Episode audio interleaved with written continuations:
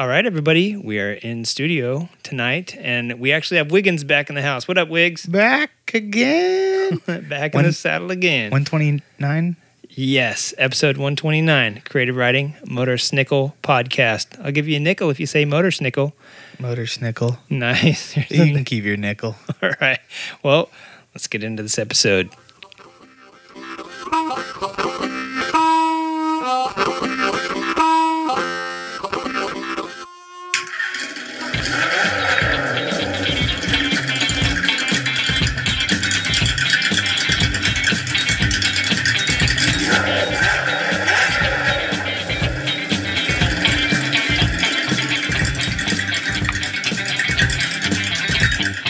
And I guess on the other recording, we'll see if I totally messed that up be- because I don't know if it heard it or not.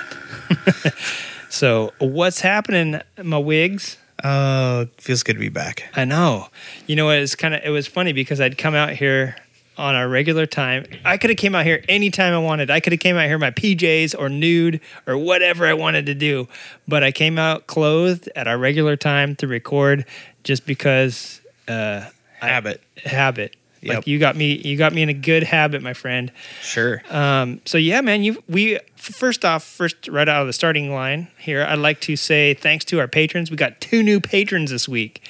Man, One of them is someone that we ran into this weekend, and we'll talk about that a little bit later. fancy. Yeah, I know. I'm feeling good about this. And if we if we I was just talking to Wiggs a little bit earlier, if we start getting a boatload of money, uh, I would like to do some video. And I was just watching some uh, professional video people and their crummy camera cost two thousand dollars. So please, patrons, tell a friend because otherwise, otherwise you Can Can we run it through a GoPro?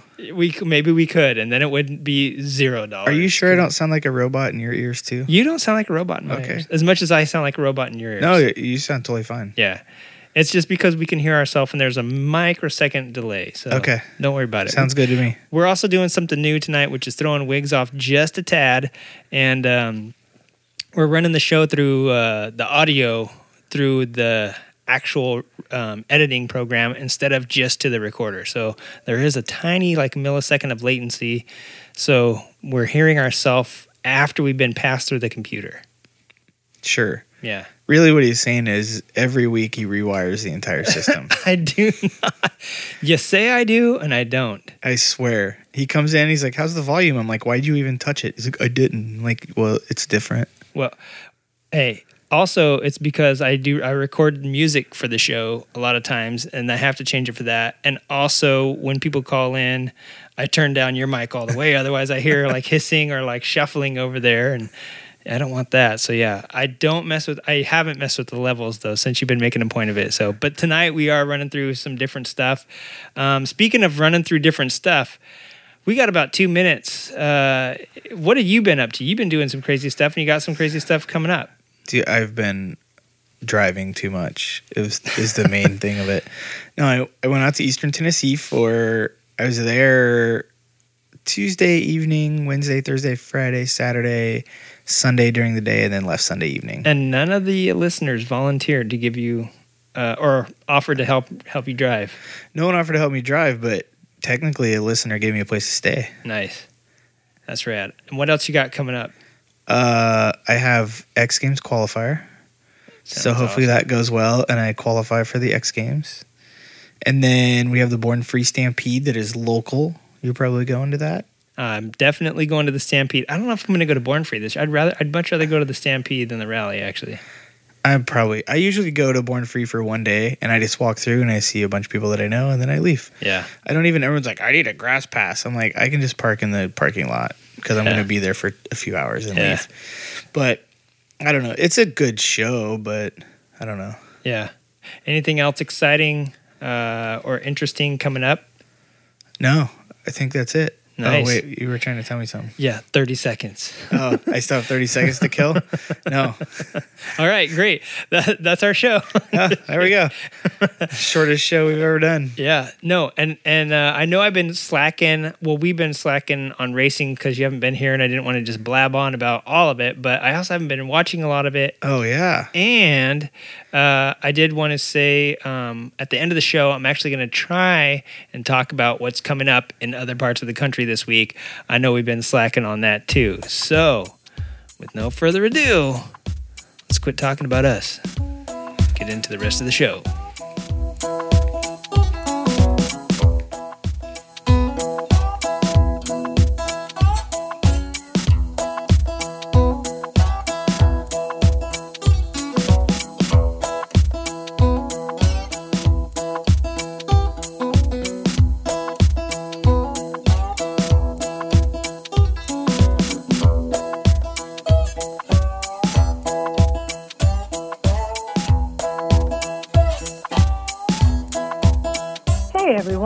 Liza from the Motorcycles and Misfits podcast.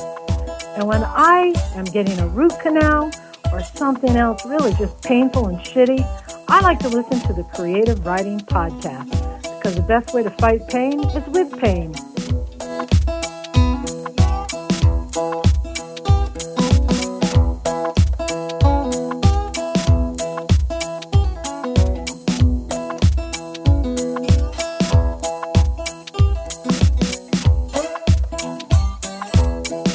Hey y'all, if you want to check out some cool knives, check out Field Initiative Knives on Instagram. That's put on by our own co host here, Mr. Chris Wiggins. And you can check it out. This is going to be so much fun. All right, with no further ado, let's get into the rest of the show. All right, Mr. Wiggins, your volume's up, sir. Woohoo! So, So, yeah, see. tell us about what you've been up to. I mean, you've been out of the studio now for two shows, which means you've been out of the studio for it feels like a long precisely time. two weeks. Yeah. Um, so I had to talk to some crazy people from Utah. I did. In my defense, I tried to call and uh, record the show, especially the first week. The second week, you said you had it all done. yeah. You know what? I, I had everything planned out because I knew you were going to be gone. And then when you called me that first time, was it a Monday or something like that? Yeah, because I knew I was going to be getting into Knoxville um, area. I guess it's technically a Maryville on Tuesday, so I knew I wasn't going to be able to record. So I was like, let's do. Yeah. And by the time, oh, that's what it was. Uh, this is funny. Well, this will come up a little bit later when, when I talk about what we did what we did this weekend. But yeah, my phone was off. That was a holiday weekend. My phone. It's, it's so funny because I forgot. It's been so long that Yeah, that was actually. huh? yeah, my phone was off all all that day. I was trying to Yeah. actually hang out with the fam for once. So that was Boring. Um, let's see. So I drove uh, our Motul Speed Merchant Sprinter van from Long Beach to Maryville, Tennessee. I left Saturday night. I did like three or four hours, slept, got up at like 5 a.m. just because sleeping in a van is not great. yeah. And then I drove. Well, and you don't have a bed in there either. You're you're straight up like sleeping in the seat. Uh, There is a right? there is a uh, a bench seat though. Yeah. So I'm not like Right. in the driver's seat reclined. Like I have a bench seat, and then um, the way the van is, it's meant to have like a partition, or it like has the stuff for it like to screw in a partition.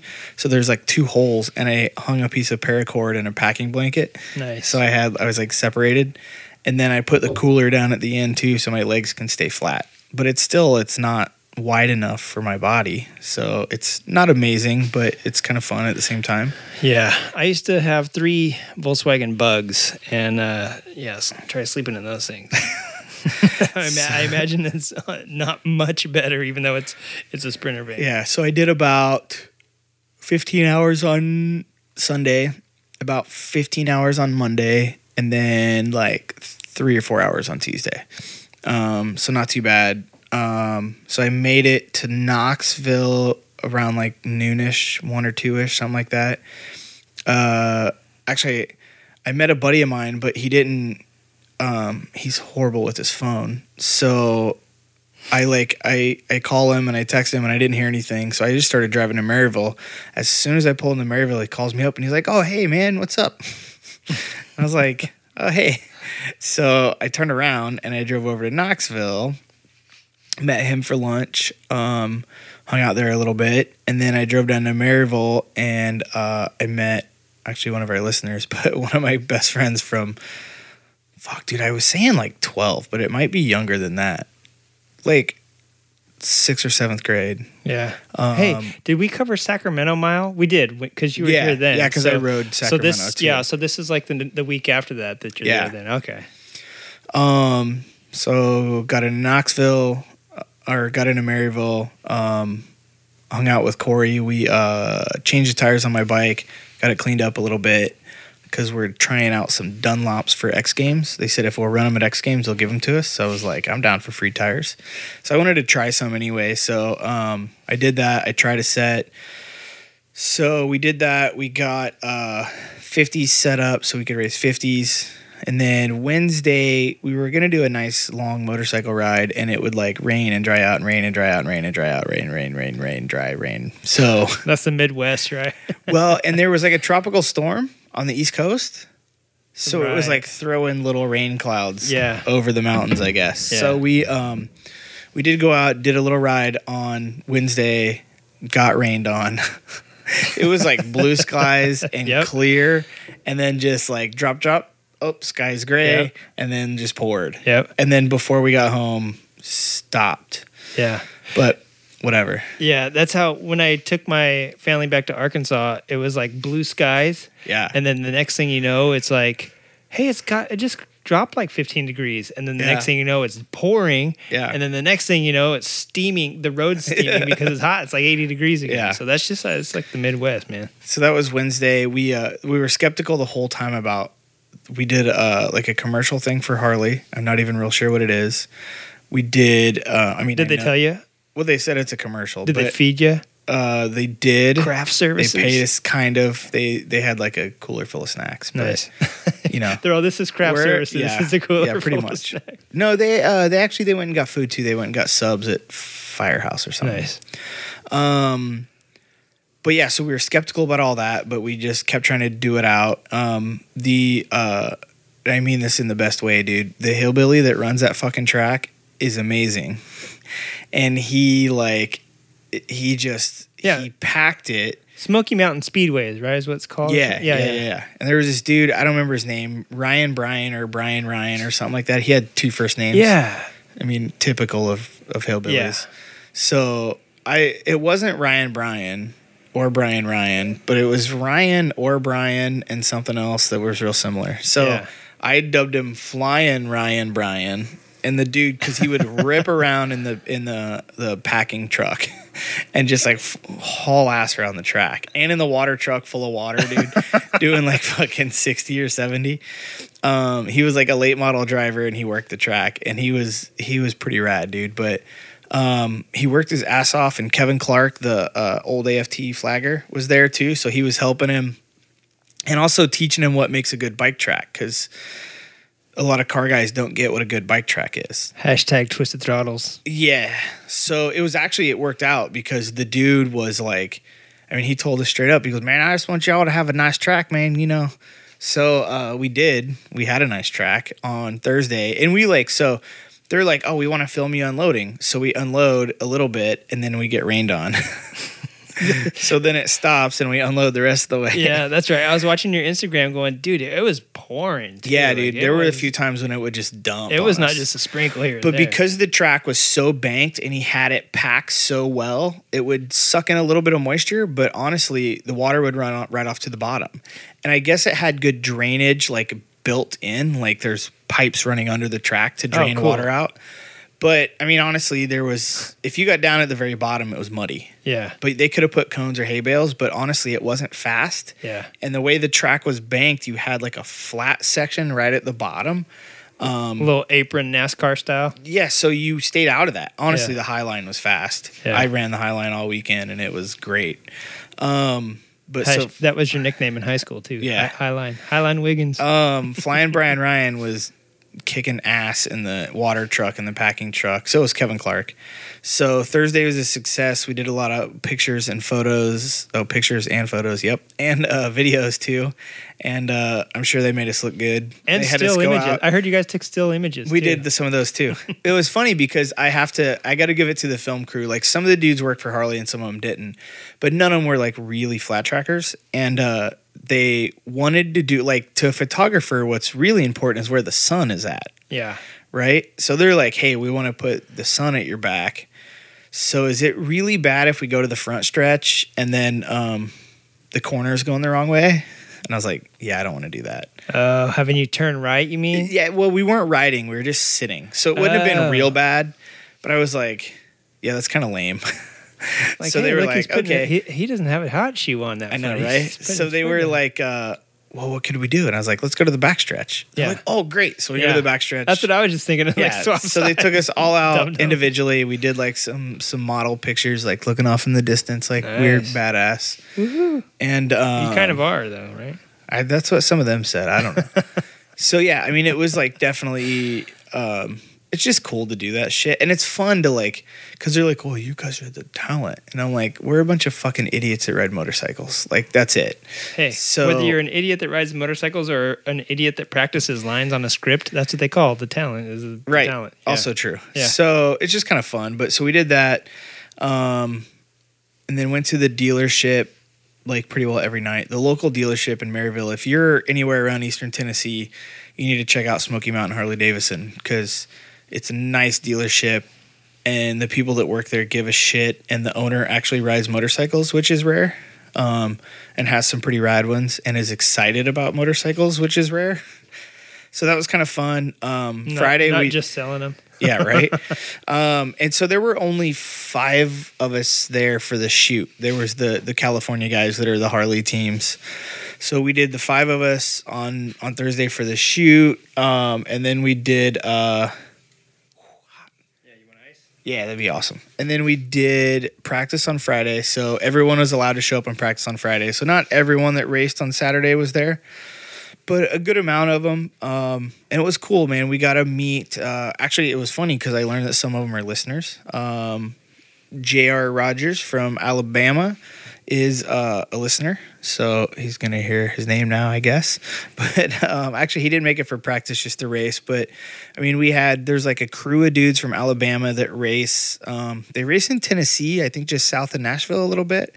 Um, and they're like doing it there, you know. Like I guess, uh, I guess they saw us doing it. I mean, they were the cool thing with everyone that showed up that was like new or newish or different parts of the country, like uh, Trevor Mon. Um, you know, these dudes are like they're showing up, and they're really like, man, we saw you guys doing it out in California, and, and it's kind of cool because the joke's always like, like everyone's against the California guys, but honestly, like. I guess on the track, I mean, you're kind of against everyone. So that's the whole point of racing.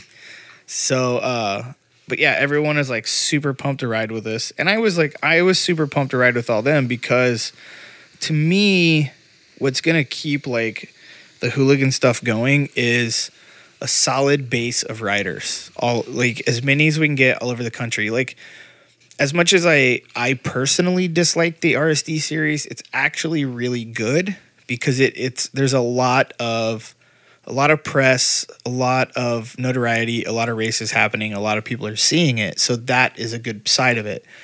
But I feel like the riders they're bringing in are at the top, which is fine in a way, but I also feel like when the money dries up, those riders are going to dry up. Like, Joe Kopp and Sammy Halbert. Yeah, both of those guys already have. But even Graham, even um, DiBrino, you know, even uh, Robbie Madison, you know, when when they're not getting paid to show up, or they're not making money, or no one's giving them bikes anymore, they're not going to show up anymore. You know? Was that the Robbie Madison too? Yeah, Because I saw that his you know little call sign, and I was like, oh. There's a guy named Robbie Madison out there, and I was like, "Hmm, that's interesting." I Yeah, no, I, I was wondering if Robbie Madison. The Robbie Yeah. Madison. Um, so yeah, like I said, like these are guys that never dreamed about showing up when they didn't have a bike until someone said, "Hey, here's a bike for you." Like that entire list of, "Hey, here's a you can ride this bike if you want to go race." Like that's everyone talks about being dedicated, but if you're not dedicated enough to build your own bike, then are you really that dedicated? but so my point Are you is talking like about Rennie Scaysbrook and that Yamaha Bolt, or just anybody, Uh, anybody that doesn't, anybody that doesn't buy and build their own bike? any i mean someone yamaha gave him that bike and paid for them to build it. Like it was the magazine's deal to build it. Didn't come out of his own pocket. So yeah i mean that's that's what that series is bringing in, and it's not all bad. I mean, to have Robbie Madison out there is definitely cool. It's definitely a good thing. Um, you know, even guys like Sammy Halbert, because Sammy Halbert won, but he didn't dominate. Joe Kopp won pretty well every time he was on the track. Ra- and they can't race their race bikes, right? I mean, they got to race like they have to race a hooligan bike, even if they're mm-hmm. a little bit better than. Yeah, no, they had to run. Yeah. An actual hooligan bike to race with us. They can't run the, the 750. Cool. I mean, I think that that's cool that the pros and ex pros and uh, other disciplines are willing to get in there and huck around, give give hooligan racing a try. You know that that's definitely a cool side of it, and it's you know I when it comes to pro flat trackers, there's a long list, but in the in the reality of people that race flat track, um, there's a very small number of people that know why Slammin' Sammy Halbert is actually called Slammin' Sammy Halbert, but I am on that list. So you know, who, who knows I, I why mean, you're called Whammon Wiggins? that's just one you Slammy made up. Halbert, Slammy Halbert knows that Slammy. Now. So I mean, that's like that is kind of cool in itself. Um, I don't think it's good overall, but I think there is a lot of eyes coming to it. But the point is, like, you know, the guys like Trevor, these guys like the the whole Alabama crew, dude. There was one, two, three, four, five or six or seven, dude. There was a good group, of, actually maybe more by the time it was all done A couple guys sharing bikes. There was some local guys. So like to see these guys that are like they, you know, whether they saw us do it and that was their idea or not. I mean, you know, like saw it and was like, "Hey, we want to do that too." Like they're doing it and they're they're running races whether there's money or not. They built their own bikes. It looks like fun. These are guys that are totally new to flat track, never dreamed about flat track before, and they're out there racing it because it looks like a good time and it's really that simple and the the Alabama crew, um, or I was calling them the Bama boys. I hope they're okay with that nickname.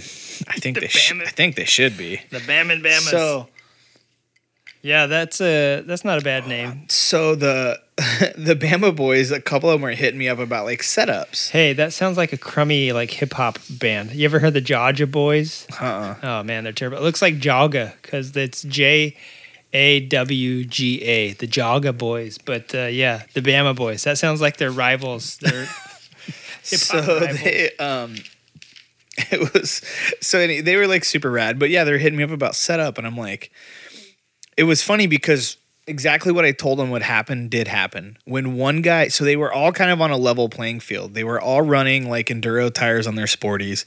And these are like, dude, they run them through fields. They go riding trails. They do wheelies. Like, dude, they're true fucking hooligans on these things.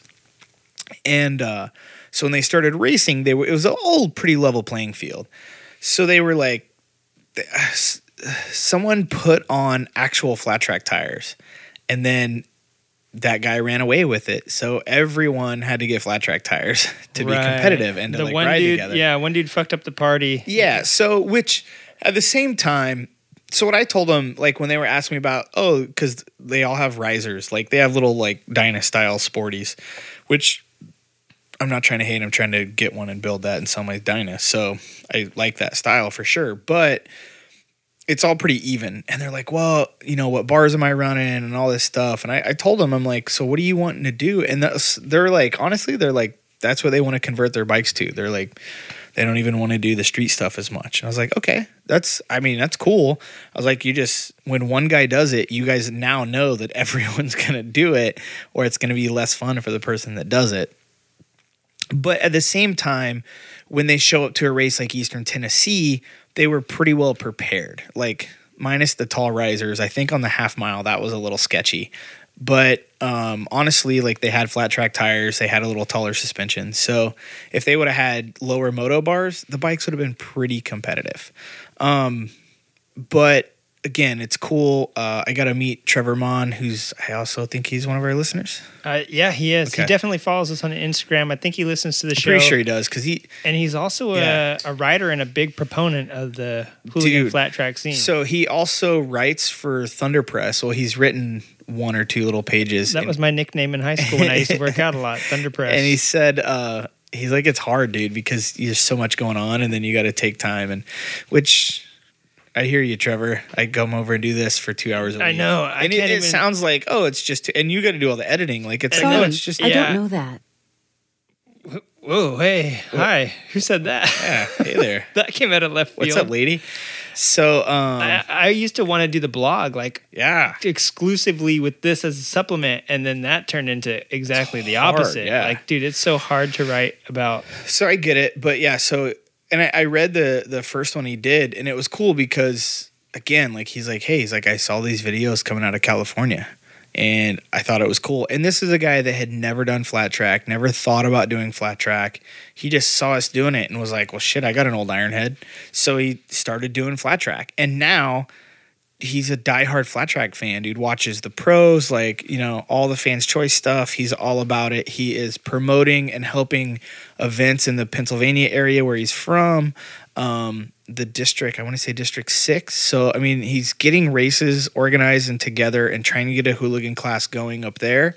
And there are some East Coast guys. Um, so, there's definitely a lot of that stuff. So, it was just, it was so rad for me to like go there and, um, like on one end, it's like kind of cool because everyone's like, "Oh, hey, dude!" Like, but for me, it's like it's the total same. Like, I'm kind of like fanboyed because I'm just like, dude, you're doing it, and I have like, Were people fanboying because you're on the creative writing motorcycle yeah, podcast? that's definitely what it was. That's like definitely not the right term, but just like there was these people that I had like talked to, and that like the the community is like growing so much. So to like actually they- meet him was like they were like, rad. "Hey, I've heard you on creative a, a podcast. Yeah, You you Actually, have what the it was- you have the patience of a saint because you work with a total idiot on that show. they were like, we heard you on a podcast once, uh, motorcycles and misfits. Was that it? no, I think it was Riders on the Norm. Yeah, that's it. That's it. Yeah. And then you're like, listen, dudes, you can hear me every week on Creative Writing. and they were like, no, we don't want to hear you. Every yeah, week. listen, who listens to that show? No, so but it was cool. Like to me, it was just rad to be like you guys are doing it. And that like to me that's I like being like remembering when this whole hooligan movement was fucking three of us at Paris and actually San Bernardino. Um Dude, when I used to watch the um, Ivy League stuff, and the hooligan class was one of the smallest classes, you know, it and was now like 10 or 12 riders when it started. and now it's like 40. four mains. Dude, we had four yeah, heats right? and mains. We right? had um, over 30 riders there. I think we had over 35. I want to say we had about 20 sign up for open and 15 sign up for beginner. Insane, dude. So crazy. Because to be out of California, to be an event that didn't really pay, just to be another event that, you know, wasn't wasn't really a huge deal. Like it was and it wasn't. Like it was well promoted. It was for uh, it was at a good time. Like the the hog rally was going on. The local dealership busted their ass. They did you know hire the right people. Um, Jeremy from Flat Out Friday is definitely a good promoter and good organizer. So they did those kinds of things. Um, but in all reality, it's in the middle of Tennessee and it was a drive for almost everyone. Um, and they could have had like yeah they covered my travel to go out so they could have had us five from california and like two local guys and that could have been it so to have 35 dudes at, at an event in eastern tennessee dude i i was mind blown How many were? I mean, I saw a lot of the West Coast guys out there. we had five So five guys went out That's a pretty good out of thirty. That's a good percentage. My math isn't one hundred percent correct, but I'd say that's about seventeen percent. So, is, was everybody else uh, East Coast and then local, or what? yeah well i mean Just the a good- bama the just a good bama boys yeah. like i said they brought six or seven or eight or something Did they bring their DJ and put on a show after? there was um four or five local guys that it was like their first time out yeah, and they were hooked that's rad. and local, local-ish, like and that's what Knoxville, it's about, right? I Maryville. mean, that's yeah, like how the whole hooligan thing um, started. Trevor is Pennsylvania. Uh, Rich Heverly, I believe he's also a PA guy, or he's a Northeast somewhere guy. So, and he just came down on Saturday for the race, but, um, yeah, dude, good numbers of riders. Like I, I, it was insane. I let uh Corey. He took my bike out on uh, Friday for the practice and did some laps. So I was like, or yeah, uh, Thomas that, that I stayed oh with. right right yeah. So, um, yeah, Cory Texter could have ride it too, though. I don't know if he's. I think he's I I think- I, has think he he's hurt right now. I think Oh, he, is I he? think Is- he's been hurt for the past couple of races. oh, he did get in that accident, didn't he? Yeah. So, um, yeah, but I mean, amazing. And the dealership, like, I mean, they pretty well. They were the main dealership for the Hog Rally, so they funded a lot of it. They had a concert every night with uh, like a Stones cover band and a Creedence Clearwater cover band, and they had food and drink. They have like Were there vendor? Was it like a, a lifestyle event and not just a race to supplement the Kentucky Mile? Oh, It was, like a, no, yeah, it was totally separate from the mile.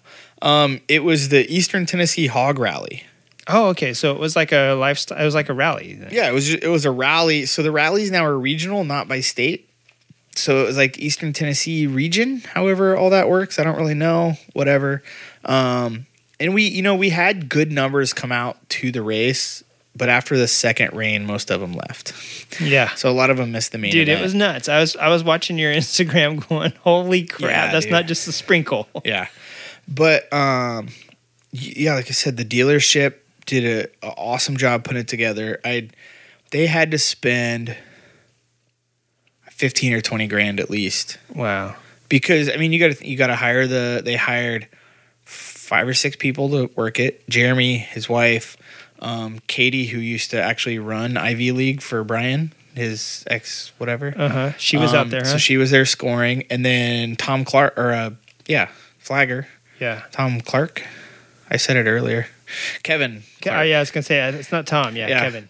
I like how I said it right half an hour ago. Yeah. But um, so he was there. It's that Coke, dude. It's Yeah, worse right? than Mountain Dew for your brain. They had to rent the track. They had to pay the dude to work the track. Um, Ambulance, right? They probably had yeah, they had to do all that stuff for the race. They had to pay the day of the race. They had to pay the people that like own the track, like the track people, to be there and like collect money at the gate and all that. Right. They had to pay the fans to show. Um, I believe it was actually free with your hog stuff. So if you bought the hog ticket thing for the week, I believe that was included. That's another reason, probably why it's regional, is because the cities are just too small in, in places like that for a hog chapter to be based in a city rather than Yeah. like the region. Yeah. Um, and then, like I said, he paid the ones of us that went out from here. He paid for our transport. So I don't, I don't know exactly what it was because it's not like I personally got the check. But yeah, I mean, so You didn't wait by the mailbox like you used to for your report cards. right. um, so I, I mean, he definitely like threw some money at it, but it was a good event, and I think for you know, honestly, it's probably not that bad if you've got a, a hog rally going and you can get those fans in the stands. It's probably not that much money, so it was good. Um, the track was. It's probably my favorite track. Yeah. Dude, your wheels look so fucking killer on that track too. Like those wheels gold? were popping and then against that red background. Just yeah, I can't wait. My tank's done. I just got to pick it up. Um, I can't wait for that and get the bike all ready. So my bike will be all debuted at probably X Games, nice. which I know, the I only can't wait for difference is going to be the tank. Yeah. Um, because the I'm probably to ride the XG. I know I'm riding it in um in Boise for the indoor, and I think I'm to ride it at Born Free also. So, so yeah, that's what. Um, so Tennessee, yeah, it was ra- it was a half mile. The only one I, I think I like it better than Dirt Quake. Um, Dirt Quake's more like a three eighths, but the best thing about this one was the high line was fast, but the low line was still pretty good. Um, I was definitely out of horsepower still. I definitely need some HPs, but you could you could pick different lines. And I rode so on. Do you have a creative writing sticker on your bike? I do actually. Yes. Should be good for at least two and a half HPs. Maybe you need more. I need to make you a special one. Yeah. Right. A extra horsepower sticker. Yeah. Um, yeah, on Friday during practice, it was funny because I would watch the fast guys and they were all taking the high line, and I was like, "Damn it!" Yeah. They they saw your They secret. know Yeah. my secret. Actually, what was funny, Trevor said uh, I passed him on the outside, and uh, he because in Was my he number 70 or 67? 67, I saw that in one of your videos. Yeah. yeah. So it was funny. I in that video it showed, and you can see him, and he's like, "That's when you passed me," and showed me the high line, and I was like, "Oh man!" But um, his thing is the old iron head. Just it's a stout little iron head, but it's still an old iron head. Yeah. It just it just doesn't have the balls. Are those 1200s or what are those? What are the displacement? It might be a thousand. thousands. A That's lot right. The iron heads were thousands, yeah. Yeah. So um, The XLCH 1000 or whatever the hell yeah. those were. So so he can't do stuff like X Games. He found he just picked up an 883R to borrow, maybe be able to buy from someone for the weed sport race. Um, so he's definitely like finding some stuff. I need to find someone with an 883R that I can fucking take Yeah. because those dudes The all the stuff, dude. No, not the not the street 883R, like the old race series. Right. He Oh, found like right. a spec race bike. Oh no kidding. Yeah. So and I know Eight eight those three are like the road race ones. well they did road race and flat track. So Oh, he no found a flat track one. Yeah. Rad. So it was like the spec one that Jake Johnson and everyone used to run back Right. in the day. Okay. Yeah. Okay. But that class I think failed for a few reasons. I totally forgot about that class. That was Oh yeah. Uh, no, we've been compared to that over and yeah, over yeah, over, yeah. so. I forgot. That, I forgot about that class. I, I've the most recent stuff that I saw on the 883Rs was um, I, I was looking for old Harley road racing a little bit before. Actually, funny enough, before Tony and um, Eric and all those guys were doing it, and 883Rs had a series. Because I was like, what hap- What was before the XR? I know they used to road race Harleys. Mm-hmm. Yeah, they, they had an 883R, the Hugger and the Roadster. Um, Yeah. road race series. They were Yeah. pretty crappy, but Yeah, because I think they had to run stock size wheels. yeah, And then for the flat track, when it started, they had to run stock size wheels, and then they let them put a 19 on the rear. But um, there was a video we saw last year, and it hap- It was funny because when it popped up on someone's Instagram feed, um, I was doing a Harley commercial with the factory Harley team. It was for the Softails that you guys have all seen at Oh, Chuck yeah, yeah, Walla, yeah. So the three factory Harley guys were there. And they were because they were just on bikes. Like Harley was like, "Hey, you guys want to do this too? We'll pay you a little bit." So they all went out. So we're like, all of us, like, it shows up on someone's Instagram, and we're like, "Dude, these old 883Rs, like, this dude got wadded." And Jake Johnson goes, "What happened?" And we're like, "Dude, he fucking high sided, and someone came around and hit him." And he goes, yeah, "That's me." And Yeah. Bryan Smith hit me. yep.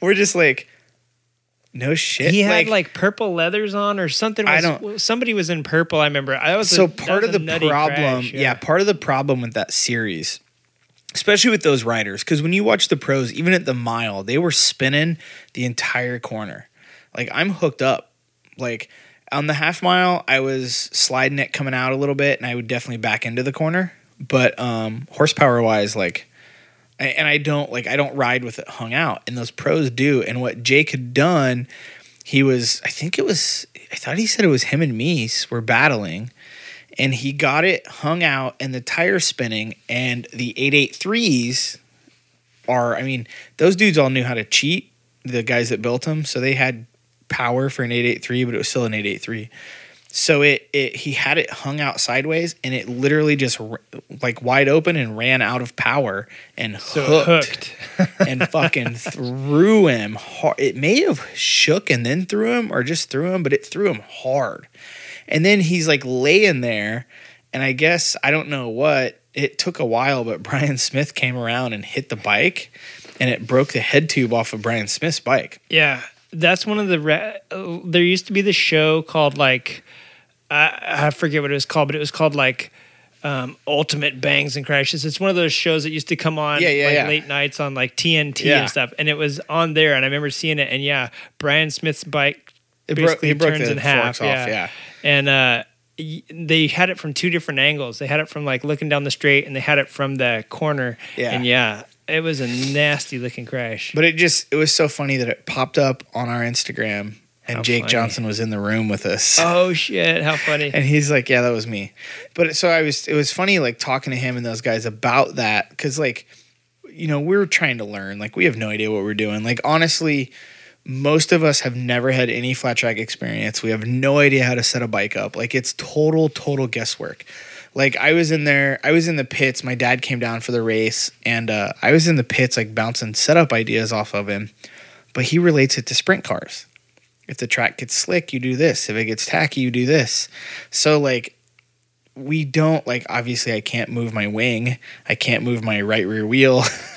but I can You can dangle your leg or push your butt back Yeah, on the seat or something. um but I can um soften or stiffen the suspension and that's about all I can do and I can adjust the air pressure but different tires react different to that. So Also, changing track conditions uh, make it so that the air pressure, if you change it, it's you can't you can't pull over real quick and, and adjust that. So you're better off like doing suspension or something that you can kind of like try and compensate for. Yeah, and and you're right. Like you can move your butt forward and Yeah. back, and you can change your body position, and that's a lot of it for sure. Oh, that section is Yep. done. Time to move on. 40 minutes, Wigs. Oh man, you're trying to keep us on point. Yeah. Listen, we'll come back with a little bit of chat about the uh, Tennessee Hog Rally and uh, talk a little bit about It's good because the next part's not gonna last 40 minutes. So yeah, yeah, I guess we could make it last 40 minutes. We're good at that. yeah. All right, we'll be right back.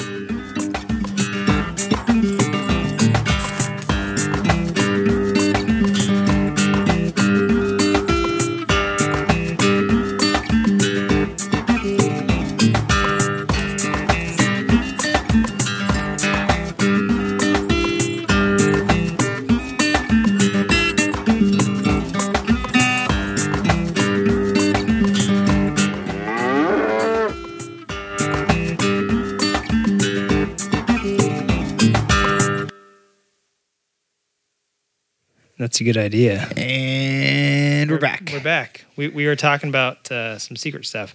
Yes, and we can top secret. That is a good idea. And actually, I um, need to contact her anyway. Yeah.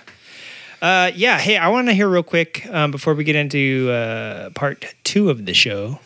Um, what you you got some qualifying coming up for X Games? I'm super excited about that, and I want to hear a little bit about that. All right. We have 40 minutes, so don't use up all the 40 minutes. So that will be today when the show comes out. Nice. happening in Boise. I'm not sure if it's going to be live broadcast or anything. I would guess it is. Where's it coming to? Where's it coming from? Boise, Idaho. But what what's the track? Do you know? It's an indoor fucking Coke syrup. Oh, weird. race. Okay. Yeah, weird.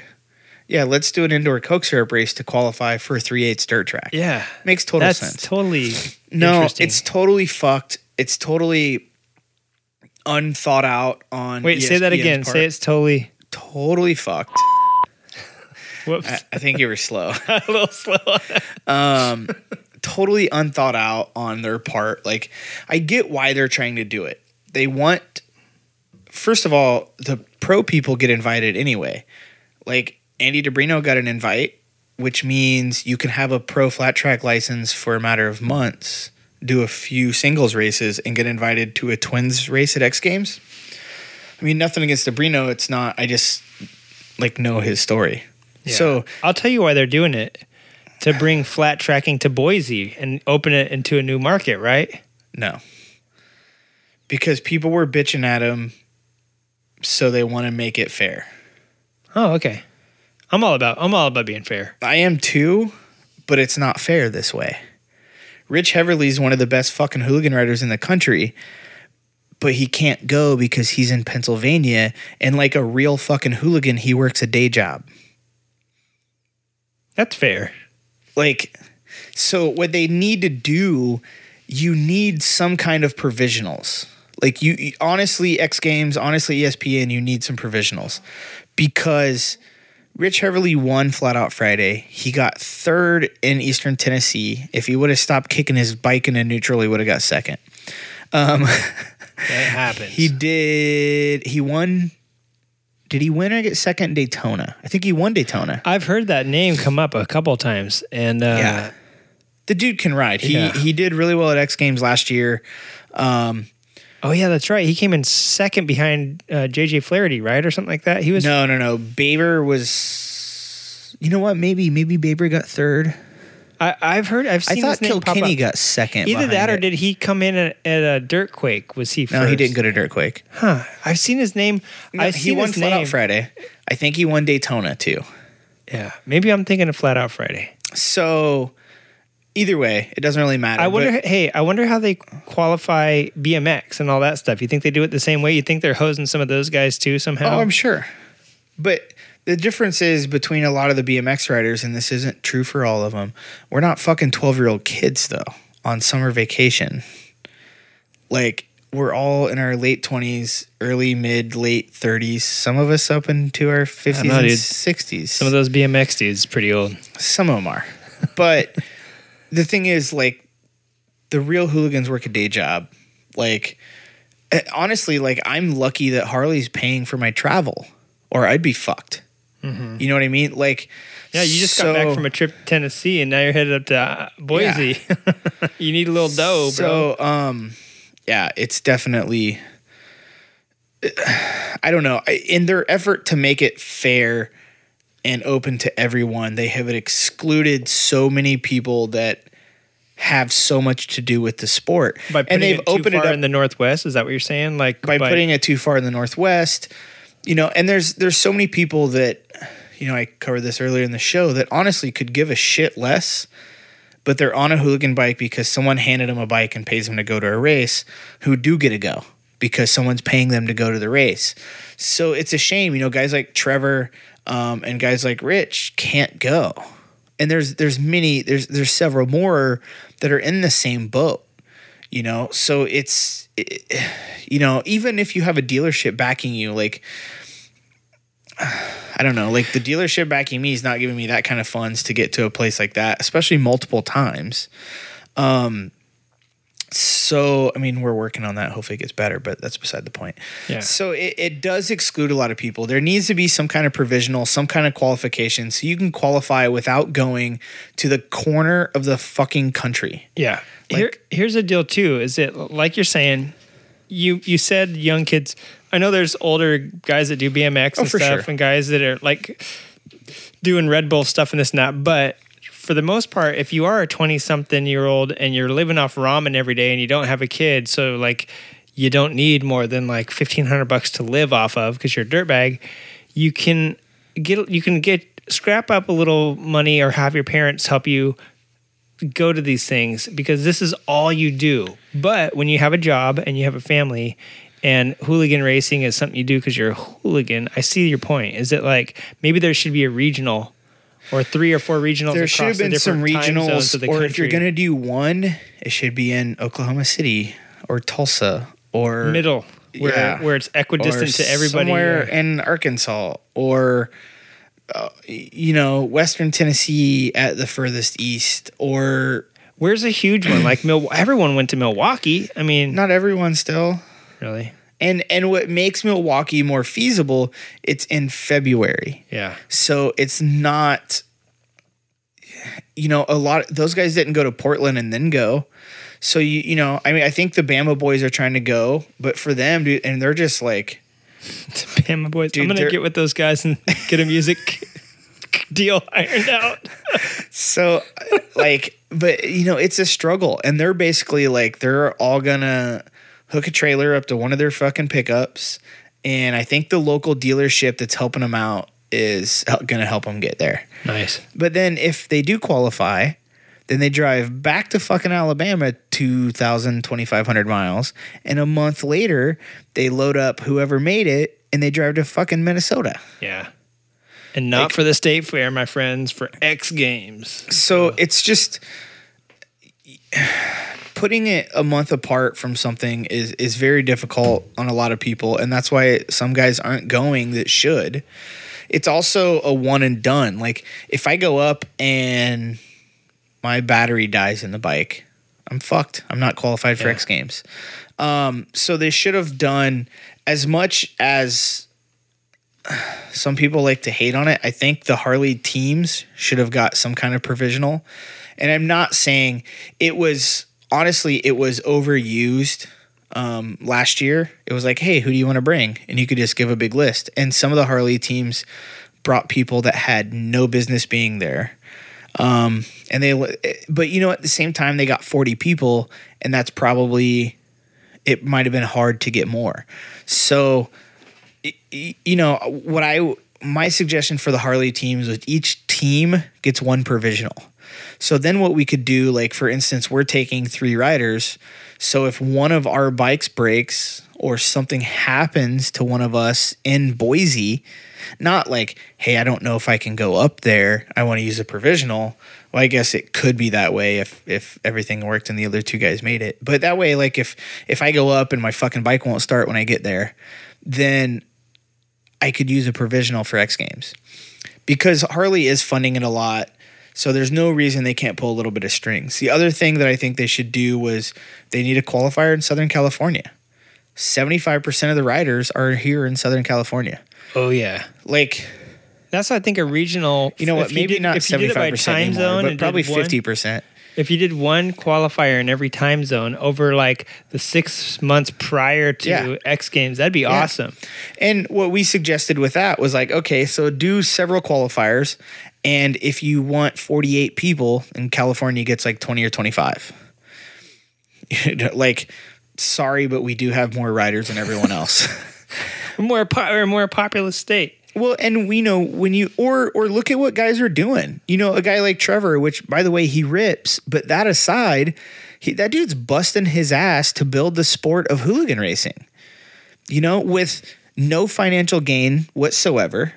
You know, I'm sure he's spending a lot of time, probably spending a little bit of money, but he's doing it because he loves it. There's not a lot of people out there putting on series and and putting on races for zero financial gain.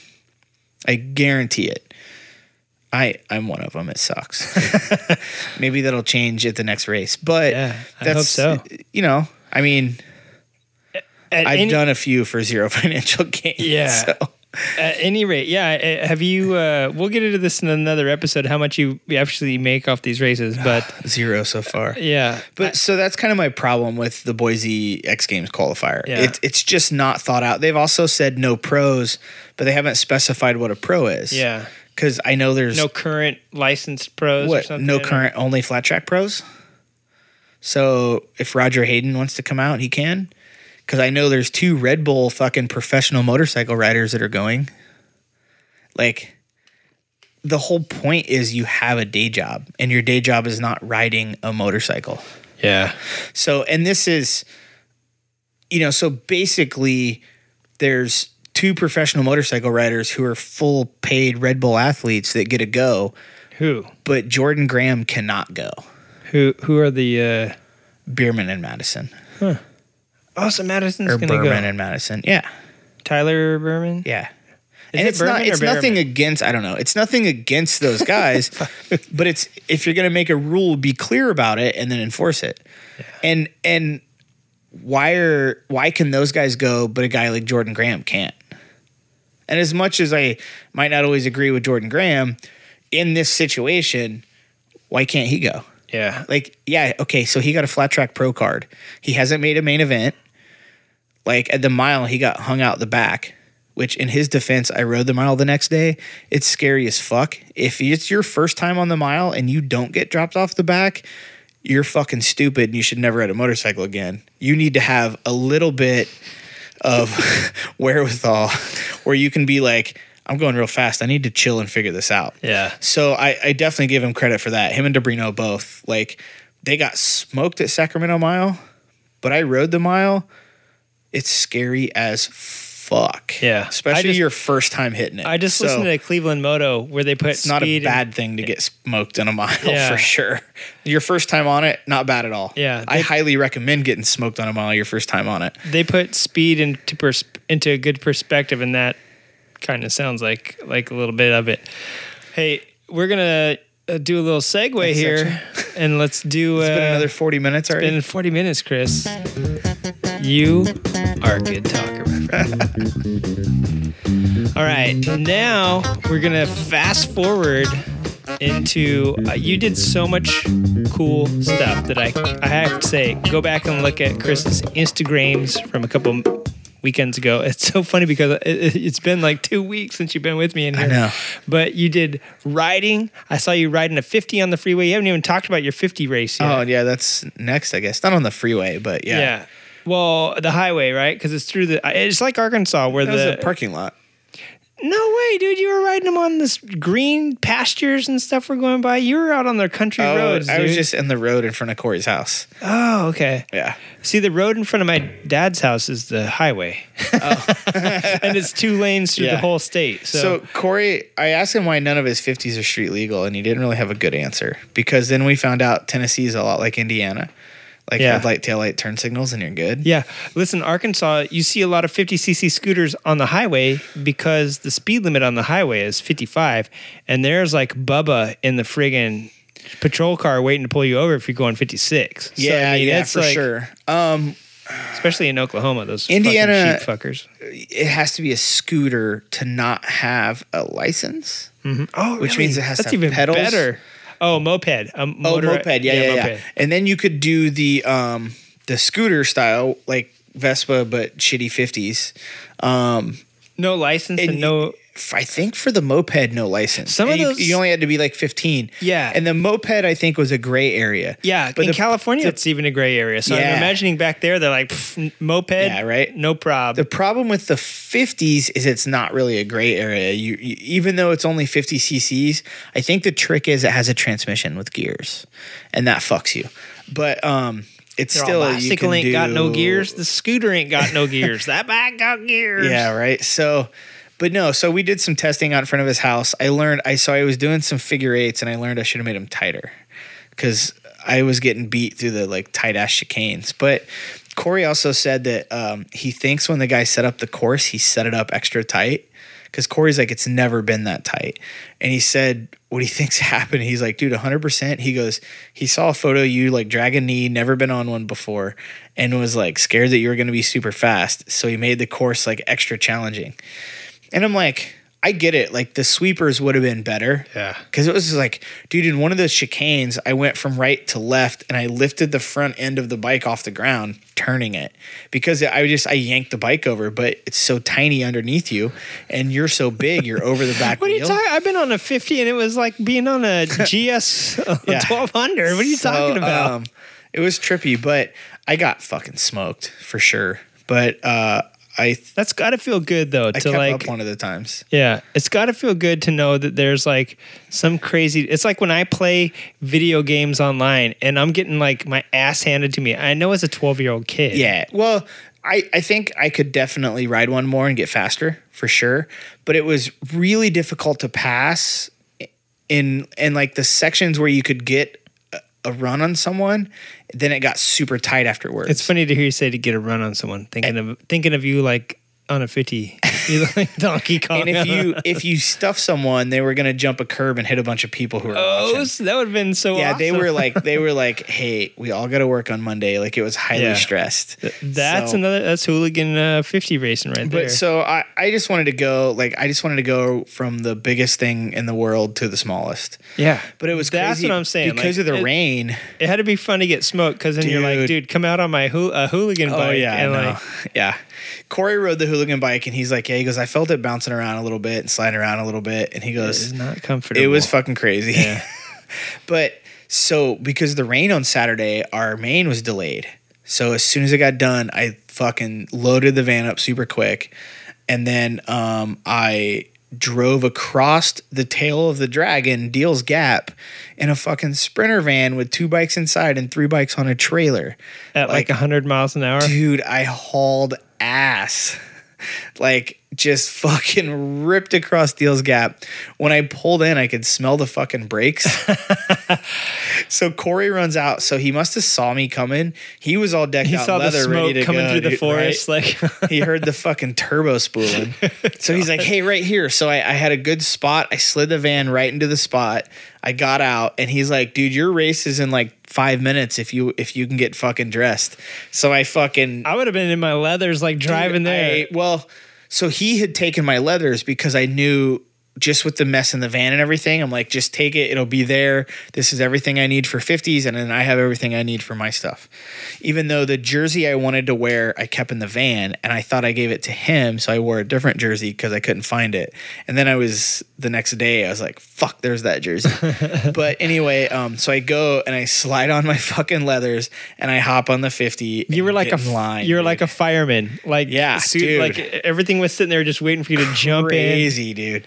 I But- seen I seen Superman change slower than that. yeah, actually. dude, it was pretty interesting. But it, you know, it worked. I got to do it. It was funny because like I didn't even sign anything. They're like, just do your first race and then come back and sign it. Rad. So it was fun. You know, it was cool. Um, So it was a legit thing where you had to sign waivers. oh yeah, like, dude, they're and they're serious, dude. Corey's got. I don't, I don't want to bust him out. He's probably got like five or six grand in his good bike God dang. because he bought. So he's got a fucking four valve motor that's an 88 cc that makes like 11 horse, which doesn't sound like a lot, but the bike I was on made like eight horse, and a stock one makes like two. Yeah. So I mean, a stock 50, and these are all 88, dude. His has the clutches in a different spot. It's a Takagami or something like that. Takegawa. It's a fucking good Japanese motor, but it's Those not a Honda 50s don't even have a real clutch. They, so the one I rode was a V2 from this company, and it was basically the same bottom end with the clutch in the same spot, but it had a lever and a, and Huh. a cable. His, the clutch was moved, like moved back. So it was a totally different design. It was more like a regular motorcycle. Huh. So, but mine, when I would feed it clutch, I could feel it slip. And if I let it out more, it would like clunk every time and it'd pull the front wheel up. So I was getting horrible starts. uh, I was going to say, is it like a K pipe where like you're in first, but if it won't go until you give it sufficient gas? no, because I had a hand lever. So that The overrides. K pipe does too, though. Oh, okay. So the stock 50 is totally an automatic clutch Yeah, like that. yeah, And what what the little kids do on those they, and what we did when we raced one another, we'd uh it was all up, right? So you put it down in neutral, you'd lift up with your foot and you would hold it there. And then when you're ready to go, Oh, you drop it and it would drop into first and fucking rip. So um but this had a hand lever on it. Huh. So it was a little better, but it's still like it would clunk in. And he's like, dude, he goes, I just put the motor together. He was like, it was a part and I wanted to build it. And he goes, you gave me an excuse to actually get my backup bike together. How funny. So I don't think it was like adjusted exactly right, but it was one of those like we're at the track. It didn't Yeah. matter. Like you had to do what you had to do. But it was fun, dude. And they were super pumped. So Cory was taking some photos of me like in the cul-de-sac dragon knee. And then Icon fucking like reposted it. So the 50s for life dudes were stoked. Yeah. There was a fucking 50s for life like posted on Icon's Instagram. Yeah, there was a lot of stuff that was tagging us or following us and was tagged uh, with us fitties and all this stuff. And I was like, Yeah. how funny. And it's because, yeah, that and um, after the Steady Garage scooter cruise that I did, like a lot So- of 50s people like Yeah. dig that. So the the steady garage cruise you did, I thought that was called the roundup or whatever. No. it was just called the Crawl. Super Sunday Sorry. Okay, Super Sunday. because they're in Tennessee right now. Well, they So- were. Well, they're driving back. Yeah. yeah. So everyone, when we were like, dude, even the dudes at like the owner of the dealership and his people were like, oh yeah, that crawl thing's next week. Yeah, it must be huge Yeah. or huge. Huge. It's it was bigly. Like Cory knew Cory knew all about it because of the 50 stuff too. But see, and I don't know, like I think the Fitties for life need to get their shit together and like do a race because it's all based around Deals Gap, the crawl, right? So if they could get like Ruckus and Grom people to rent out the fucking hotels, like the people that are staying at the hotel, they just make them get their bikes, like move them in a sec- certain section, and they all watch the race. Dude, the fucking Grom people would eat that shit up. Fucking 50s racing. Yeah, But- well, dude, look, this, the there was a lot of those 300 groms there, So, yeah, it was funny because I was telling people about those. and a lot of ruckuses. Like there was, I the whole steady garage almost closed down, Oh, and it was did. just uh, just the like a few skeleton crew left behind to take Yeah. care of orders and problems Yeah. while they were because everybody was at Oh, that yeah. thing. Yeah, So they were. It was crazy how big a deal it was, and I was like, "Oh, I know, I heard about." it. And I was so people like that had Groms. I was like, "You guys need to check out Steady Garage and put a 300 in that mother." But um, so yeah, it was cool to see that the Steady Garage guys went out to that. yeah. as a huge. I mean, those guys. It's a long up, ass drive. That's yeah, for damn sure. I know. And to it, so it must be one of the United States premier. It must like, be for that. fun event because it looked like there was camping and slow racing. I mean, it just looked like Yeah. it's like the Sturgis for scooters. Yeah. You know, there's no there's no thing for smaller bikes, so this looked like it was it, and th- that did look pretty fun. Yeah. Um, yeah, that that sounds awesome. Racing 50s would be super fun, I think. And United Mini Racing Association, I think they race bigger than 50s, but they do Groms and stuff. they still too, have a lot of smaller stuff. So I talked to Cory about that, about the Groms and and other bikes like that. Because the parking lot is so tight, and because they set up the chicanes, they put like three tires in a row. So like you come out of a corner, and then you go around a tire, and then go around another one the other way, and then around another, and it's like tight ass 180s, fucking hard. Mm-hmm. Yeah. So um, they're like the Groms won't make the corners Yeah, the way yeah. that they set them up. yeah. So it's kind of cool. They'd um, have to like tip them over and like flat track. you would have to get, you would have to pull out Yeah. like the chicane and just do a big corner there.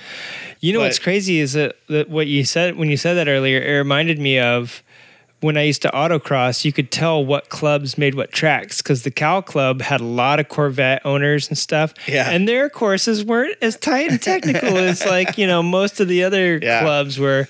So I'm sure if like yeah the Grom guys were to make one versus the 50s Dude, guys, they would be a lot different. CBR 300 Grom through Deals Gap would probably set a fucking record.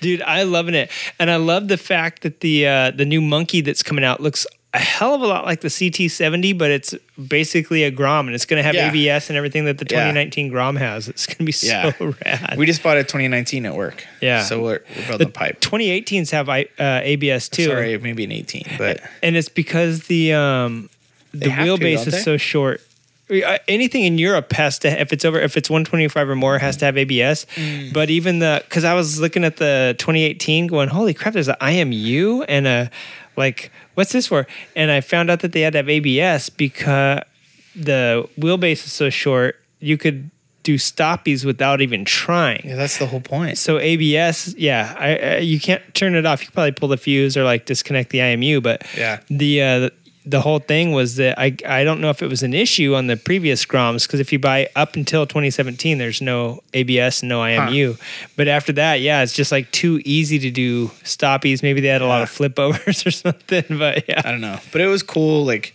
and I bet the crawl was rad this weekend. It was Yeah. pretty busy as shit. And Maryville and Knoxville is just like a beautiful area. Yeah. And you could go in Maryville, you could go five minutes. You were out of town and you were on back roads, and then a few minutes later, and you were hitting 129 or some fucking road that went through the mountain. We rode on Yeah. Sunday, and we left the dealership at about. 9:30 and we rode until about 3 yeah. You didn't ride 50s or Groms. What did you guys did like a special ride, right? on Sunday we just rode Harleys. We um the owner of the dealer was like, "What do you?" Or the dealership's like, "What are you doing on Sunday?" I was like, "Fucking driving back to California," and he said, "Uh, he's like, well, he's like, I think we're gonna do a ride."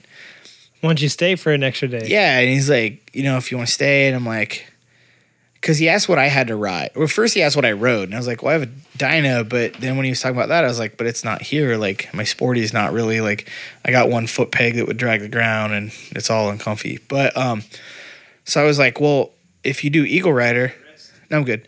He's like, uh, if yeah, so he said he did Eagle Rider, and I was like, well, dude, I'll just I'll I'll rent a bike on Sunday. And he's like, ah, don't even worry about it. We'll take care of you. so I showed up and he pulls out his fucking Lowrider S Dyna with a 117 and carbon BST wheels. dude. And it was stout and fast. And it was uh, riding mine like I'm so comfortable on my Dyna and I like the taller bars and it feels really good. But it's got like no power compared to that fucking thing. So I rode it for like half the day and then I got on a pretty sick Road King and rode it. And The Lowrider S and the Pro Street Breakout are like two of the best Dyna slash and and one's Softail that I've ever seen. Like from Yeah. the factory, they the, that year that was 2017, 16, 16 and right? 17. Yeah, They did it for two years. those look so ba, and then they went to the new. What's platform. funny is um, he even said it too. He's like, dude, he goes, I couldn't sell those here.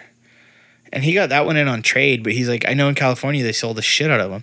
And it's funny because so Cory bought one and he goes into the dealer and he's like, and they're like, oh, what are you looking at? And he's like, oh, I want a new Lowrider S. And they're like, "Uh, really? and he's like, yeah. He's like, but I don't want gold wheels. Like, we need, we got to Oh, do something about that. the was wheels. the best look. I thought that was the best I part. I like it, but his looks good with all black too. And what else I like because I saw so many of those lowrider S's that it's different, which is cool. Even though it's kind of plain, it's different from all the lowrider S's that are fucking identical. Yeah, that's but, true. So they were like, uh, okay, they were like totally thrown off. So the owner like came out well, and we because of uh, Ed Subius, um, I knew that he knew that dealership and knew the stuff. So I was like, hey, who should he talk to? So he was talking to like the sales manager anyway. Um, so the owner came out and was like talking to him and shit, and was like, well, shit, we got some wheels at Black already. He's like, I was gonna put them on my bike. And uh, so they ended up like that's what Cory got on his, and um, I think he did a couple other little quick things while it was there. But So yeah, but they were like, dude, we we didn't sell. He's like, we sold like two or three of those things, you know. That's crazy because those are honestly like some of the best looking of Yeah. all the past like t- five years of Softails and Dynas. Like, Yeah, they look those good. were the two of the best looking ones. I thought. I, I have to think they're gonna do a lowrider S in the new Softail because they've got the lowrider. Yeah, I know. I was surprised when I didn't see it the, the next year. I was like, well, even though they changed it, I'm surprised they didn't They carry did it that over. Fat Bob, and yeah, I think as much thing as I like rad. the Fat Bob, and I, I do like it, I think it was an almost. I, I think like they put the good head tube angle on it, and then they put these big fat fucking tires, and then they put the good forks with the dual disc, and then they put Inverted. forward controls. So yeah, that's like the one thing that they messed up. Almost like thing. yeah. the wheels and the forwards kill it, and I'm like, but almost. Yeah, We're I- almost there. I don't know if they have that custom. You know, you used to go into that custom fabrication or like dark Yeah, custom, I- and you you used to be able to pick mid controls and stuff. For the Dynas, it was actually opposite. A lot of the Dynas came with mids, and you could pick forwards. But and then they they basically put a plug in the primary. But the problem with the Fat Bob is there's no hole in the primary for the shifter. yeah, So Speed Merchants mid controls, by the way, if anyone has a new Softail and they want some mid controls and want to know what to do, the Speed Merchant mid controls fix that. But um, I, I was just surprised at Harley for doing that. And then the lowrider um, looks good, but it wasn't a lowrider S. So I, I would have to guess that for 19 they're going to do a lowrider S. yeah. But you know, Yeah, you- they you really- never know. It, it's The Road King special was 17 and a half, and they haven't really come out with the half. Well, they did actually. The Sportsters they came out with the 48 Yeah. special and the 1200 uh, Iron. X or Iron. Iron, but um, which is funny because the Nightster, right? They had, and then the 883 Iron was Yeah. like a baby Nightster, but now they have they've had the 883 Iron since then, and they discontinued think- the Nightster. And now they're bringing out the 1200 Iron. Part of it, I don't know why they actually discontinued the Nightster. I thought it did pretty well, but um, Probably as well as the Roadster because they're kind of, you know what I'm saying? They were Yeah. kind of the same sort of deal. you know, one of the reasons I think the Iron 883 sold better than a Nightster, besides hipsters that all wanted 883s, those fucking mags. Yeah, they did. The mags look rad. good. So what they do, they did an Iron 1200, which is basically a Nightster with mags. Yeah, that twelve hundred, that Iron twelve hundred looks pretty rad. It does. It it absolutely does, and the mags look good, and uh, that's definitely helping them a lot. But so Hey, that was my. I thought of a crummy joke today too. When is a Harley Davidson an, an Indian? oh man, I don't know. when it's twelve less than twelve hundred cc's. I think the eight eighty threes. I know for sure the streets and the seven fifties. I mean the street um, five hundreds and seven fifties are all made in India, but I think the eight eighty three Sportsters are made there too now. Because I was looking at the I was looking at the VINs the, uh, the other Oh day. really? I don't know. Yeah, and I'm pretty sure that uh, uh, I there is there's two different VINs. So some of them were for the 883s though, the ones that they filed in America. It could be. I Yeah. mean, Because you got to figure they're probably the same bottom hates end, right? I, I can't think right off the top of my head if the bottom ends are that much different. in the 1200 and the 883. uh, or the 750 and the 800 and the 883. Yeah, they're totally different. The Sporty and the XG are totally different. yeah. Oh But yeah, you're right. The 883 and the 1200. but that, that's what I meant, like the 883 and the 1200. Yeah, the I believe the crank's the same, so I believe they're same stroke. But the 883 does have a little bit different, and I don't know if this is current, but I know on my bike it's true. A little bit different gear ratio in the transmission. Yeah. I mean, they come in the same catalog, so I'm guessing the case is the same. Oh yeah, the I mean, cases are the same. you can't tell by part number because if one's machined or one's black or Yeah. wrinkle black, they all give them different part Yeah, numbers. yeah. So you can't really tell by that, but they all do come in the same catalog. The same bottom end. Yeah. So that's crazy. But that's uh I don't know. Yeah, those 883s I was pretty pumped on because the 883 had the hugger and the roadster for way longer than the 1200s did. Yeah. And um, then when they came out with the Iron 883, I was like, rad, you know, like I like, I really did like the Nightster, and I was kind of bummed when they got rid of it. So I'm Yeah. kind of stoked they brought back the. Oh, actually, I'm stoked they made the Roadster because that was basically the old Roadster. I don't remember there being a 1200. There might have been, but I remember the 883. Yeah. So when they did the 1200 Roadster, it actually looked a little bit better than the 883 Roadster. The 883 Roadster had like really crappy back fender because it still had like the 1950s back fender, you know? I personally like that, but I get why a lot of people don't in that uh-huh. style. Oh, yeah. And then what else I liked about the 883R was the orange and black. Yeah. Oh yeah. Because to me, it was never the Roadster. It was the 883R. Yeah. Even though I know R was for Roadster, not for race or anything cool. But you know that that that I think they called that bike the Hugger though. The 883R, I think they called a that might Hugger. have been a hugger. I don't yeah. know. And because it was Hugger Orange, I think was the color on that thing. Okay. Yeah. Because I don't. I don't know all the weird models. I don't really Yeah, I know. get into. I know. I'm like, it's a Sportster. Yeah, uh, it's funny for me when people do that because um, I see the data side. So I'm like, well, you say you have a Harley Davidson, but a what family do you have, and then what submodel in that family do you? Because You're like the dude at AutoZone. Is that an audio or a manual? yeah, listen, you have a fat you you have a Softail. I need a but that tr- I need a trailer hitch for a Ford F one fifty. Uh, is that an automatic or a manual Yeah. transmission? And is that the 4.3 because they have different tongue weight ratings? Yeah, I'm that nerd guy. Like, so to me, it makes a difference. Yeah, because it's funny. Like my race sporty, I have no idea what the fuck that was. Yeah. it was a twelve hundred Sportster, Yeah. and I know like there's customs. Like if you see the ones with chrome oil bags, a lot of those were the customs. They had a lot more chrome on them, but. I, when Yeah, like when I'm done with like them, every- it doesn't yeah. really matter. And Yeah. for the wheels, like that shit doesn't matter. So different tank. I mean, Um, I do know for the rubber mount, like my my 1200 that I had was a custom because the custom rubber mounts had the bigger, uglier tank. Yeah, But if you wanted like a baby Dyna, it was actually better. yeah. Going going backwards, it gets a little bit more complicated by model number. Um, yeah, if you just said you had a Sportster, I'd just punch you in the face because a there's two different motor sizes, and then in those motor sizes, eight different friggin' submodels. But also, yeah, each one is different. Like if you said you had a Softail now, nowadays we know that that narrows it down to three frames. Yeah. and then what front end do you have? What Right. wheels? What uh, you know? Yeah. So For it- sure. it's funny, but that's a yeah. I don't know. I don't even remember what we were talking about, but this is has been a great conversation. 50s and then somehow Sportsters. Yeah. Oh yeah, riding through the Smoky Mountains on a Dyna. Oh yeah. Um, so how did that turn out, by the way? fucking awesome. I almost looped the Road King. I almost low sided the Road King. so shoot. well, we were going through Deal's Gap, and I was on the Dyna, which had plenty of clearance. And then when about the time we got to Deal's Gap, they were like, "Hey, why don't we switch and you ride this one?" And I was like, "None of them are mine. I don't care. Whatever." So I'm riding this badass fucking Road King, but it would drag in the corners. And it also like he's like it doesn't really do much until 3000 RPM, but it had a little like shift light tach and it was fucking stout. So like my bike is nice and smooth on the bottom, my Dyna. So like running through the canyons, I don't have to turn it real hard.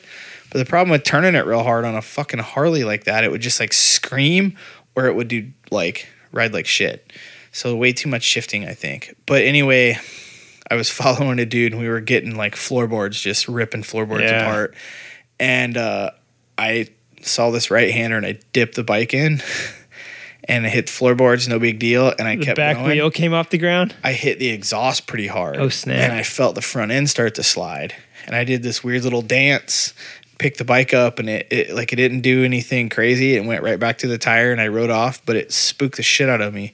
And then I looked at it and I was like, oh, the fucking heat shield is ground through and it's into the fucking pipe itself. But Oh, was there? Did you have a, a exhaust leak? no, I, I had no exhaust leak. Luckily, it was a Vance and Hines, so I took a photo. I need to see if I can get him some heat shields. Yeah, He's like, funny. ah, I don't care about that. He's like, I drag those all the time. But um, I think he would have been bummed if I crashed it. oh yeah. But uh, dragon shit, he was totally cool with. How funny. Well, you got to figure he's he rents bikes in Deals Gap, and I mean he's probably seen his fair share of. yeah, but those were like his quote unquote his personal bikes. Oh, even though no, I'm sure they were dealership bikes. But you know, he was um, giving you the good stuff. oh yeah, dude, I, I wasn't on Eagle Rider stuff. I was on his shit for sure. Yeah. Hey, we got a couple. Well, we got about a minute left here. Speaking of being back in the in the woods, doing fun stuff on 50s, doing fun stuff on Harleys, and doing some pretty rad racing. Was there any good drinking? You were in whiskey country, my friend. I did. So I do have a bottle of moonshine in my gear bag or somewhere. No, I got it out. How did it the get house. there?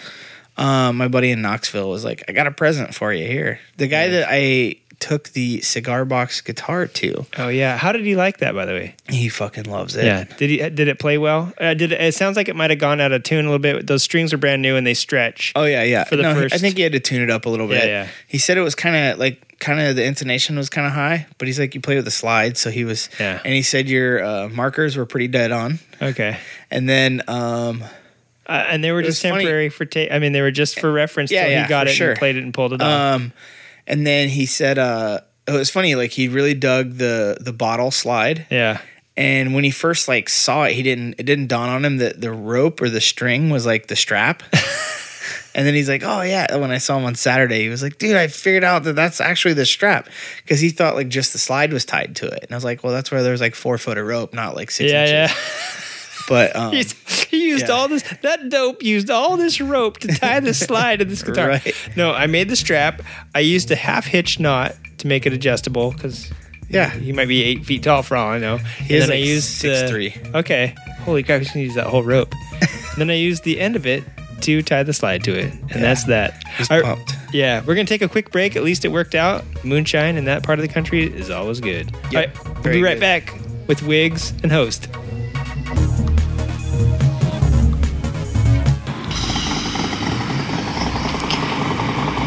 Listeners. This is Patreon subscriber Narissa coming to you from inside my helmet in the land of beer and cheese, Milwaukee, Wisconsin. You're listening to the Creative Writing Podcast because you're obviously ridiculously good looking.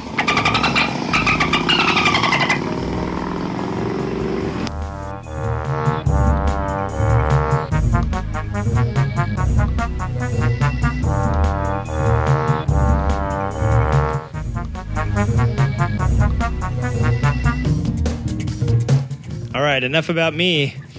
Now let's get back to the show. Listen, that song. I just realized I made that song up and I didn't know how funny it was, so I was just kind of listening to it. I kind of forget these things. I made it so long ago. Uh, speaking of making stuff so long ago, we're gonna have. I wanted to say we're we're entering the last forty ish minutes of the show. These forty minutes fly by when we actually only have forty minutes, don't they? I mean, geez, Yeah. Louise, that was the second forty-one. We were kidding about it after the first forty, but we filled it just now. So there we go. Um, I, I, did, I realized I do have an Ask Wigs. oh snap. It came after 126, Uh-huh. but of course I wasn't here for 127, 128. So he's probably like, "Where's my This damn jerk. answer?" Well, he know if he But- listens to the show, he knows you were out of studio. yes. So, do you want to get to it real quick, or Sure. All right, let's do the Ask Wigs. I, am going to make a song for Ask Wigs. We should. Yeah. I don't know with what, but Go for it. I'm not rapping. I- I can't rap the question. So the new question.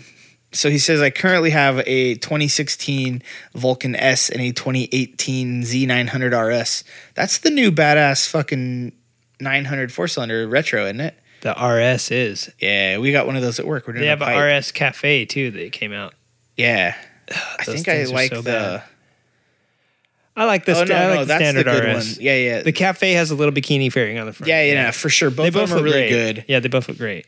Neither of them are Eddie Lawson's. I like the No, Eddie Lawson. that's what I was going to say. The standard one looks a little bit more like. It's close-ish, yeah. and I like the kind of burnt orange red. I don't. Although know. he didn't the say Eddie what Lawson color he has. did have a headlight cowl, so ma- I don't know. I don't like- either, I but like the. Lawson had the square headlight, which Yeah. I, I like because it fits the era. But um, I was thinking the new Yamaha three cylinder retro one, but that's not The that's- XSR. Yeah, yeah, no, the RS is better.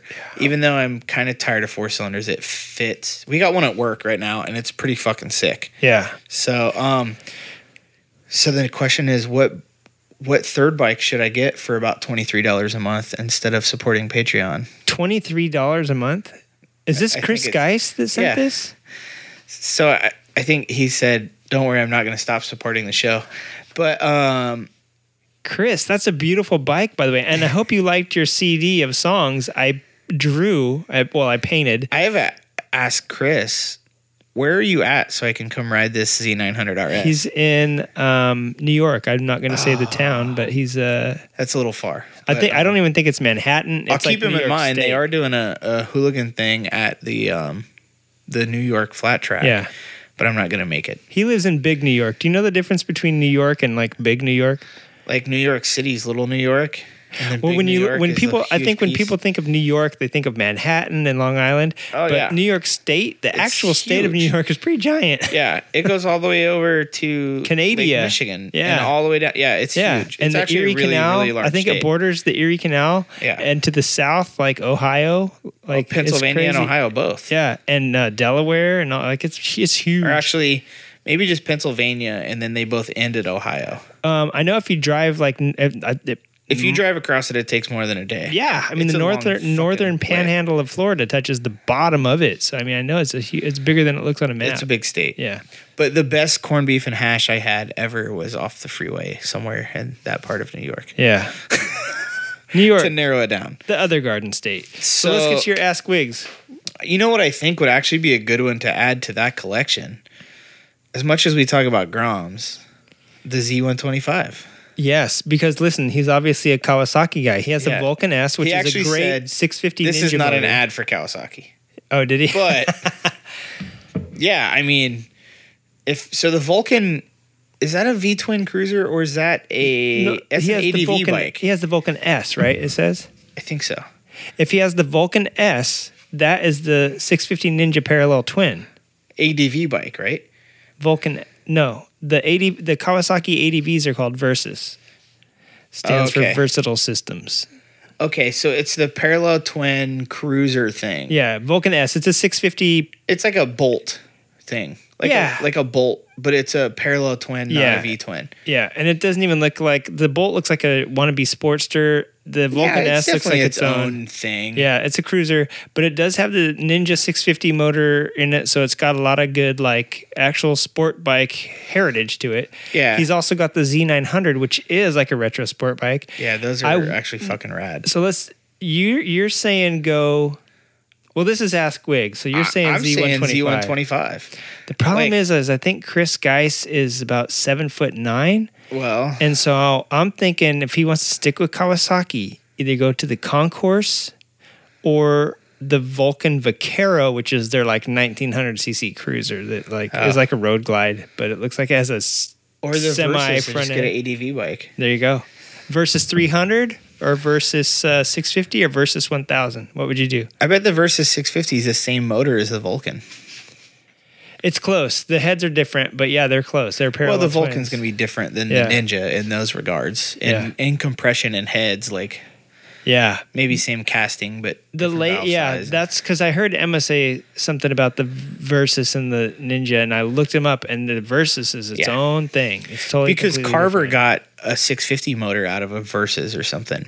Like Yeah, they don't the- care the- if it's out of the because Yeah. they're doing so much internally.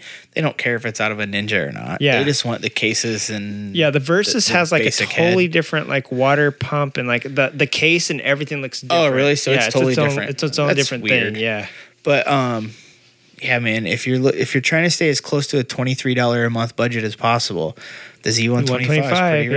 rad. yeah, that or a KLX 250, which is they had the KLX 650 forever, which is Yeah. like the world's next to the R1200 GS. It's like the next uh, touring bike, and so they just came out with It their really own. is. Yeah, basically, There's a right? bunch of 'em. Yeah. If you go on the forums, you're going to either see a R1200 GS or a KLX six or, a yeah KL KLR 650.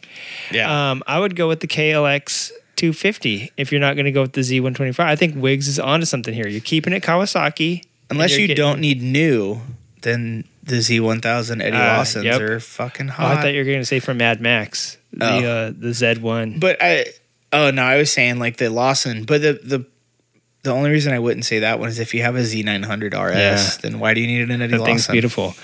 And I did want to tell you, I talked to Brian Viffer. We're going to actually talk about that next.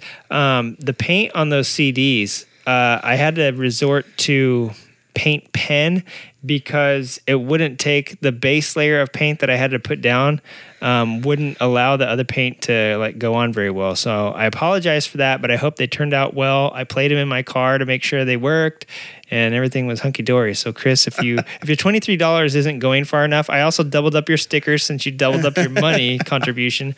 So if anything's not going right, feel free to reach out. And I don't know, don't ask us for a refund so you can afford your Z one twenty five Pro, but for twenty three dollars a month, it's either that or the two fifty. Yeah. Yeah. Does oh does Kawasaki make any scooters? Not that I can think of. Not like Yamaha and Honda. Z125. Yeah. There you go. All right. Because it can be a scooter and be cool. There you go. Rad. All right. Well, hey, we got um, about half an hour left. Oh, do we really? And uh, that's perfect timing. First 40 minutes went quick, and then the rest of it's just drug Yeah. along. Want to hear some a funky stinger? Oh yeah, this is called Funky 19. This is 19 seconds of pure funky joy. Did you do all the horn and everything? Or is it just Well, keyboard sounds? That was my kid's butt. I was playing their butts like the bongos one day, and then, then his head at the end, the boop, boop, boop, boop, boop. That was me banging on their heads like coconuts. Uh, um, yeah, no, I had. to- I don't have a um, uh, trumpet or whatever that was, Oh. or their clarinet. I don't Or a even slap bass? Yeah, or a slap bass. I, I I do as much as I can, and the rest I have to resort to uh, whatever I can find on the computer to high like technologies. yeah, and it's super hard to program all this stuff in like note by note, but that's how you have to do it. Um, yeah, so hey, this weekend was pretty fun. We had the Misfits in town. I'm sure if you listen to the Motorcycles and Misfits podcast coming to you from the sunny Santa Cruz, which wasn't as sunny as LA, they will tell you. Um, they were in town this weekend. We had a little chilling and grilling going on at the old Lucky Wheels garage uh, to wrap their trip up, but they came down they asked me where to go. I said, You got to hit up the Petersen. And they already had the Petersen written down. They said, Where else? Uh, we want to go to Glory. And I was like, Dude, Glory is just like, have you ever heard of Glory?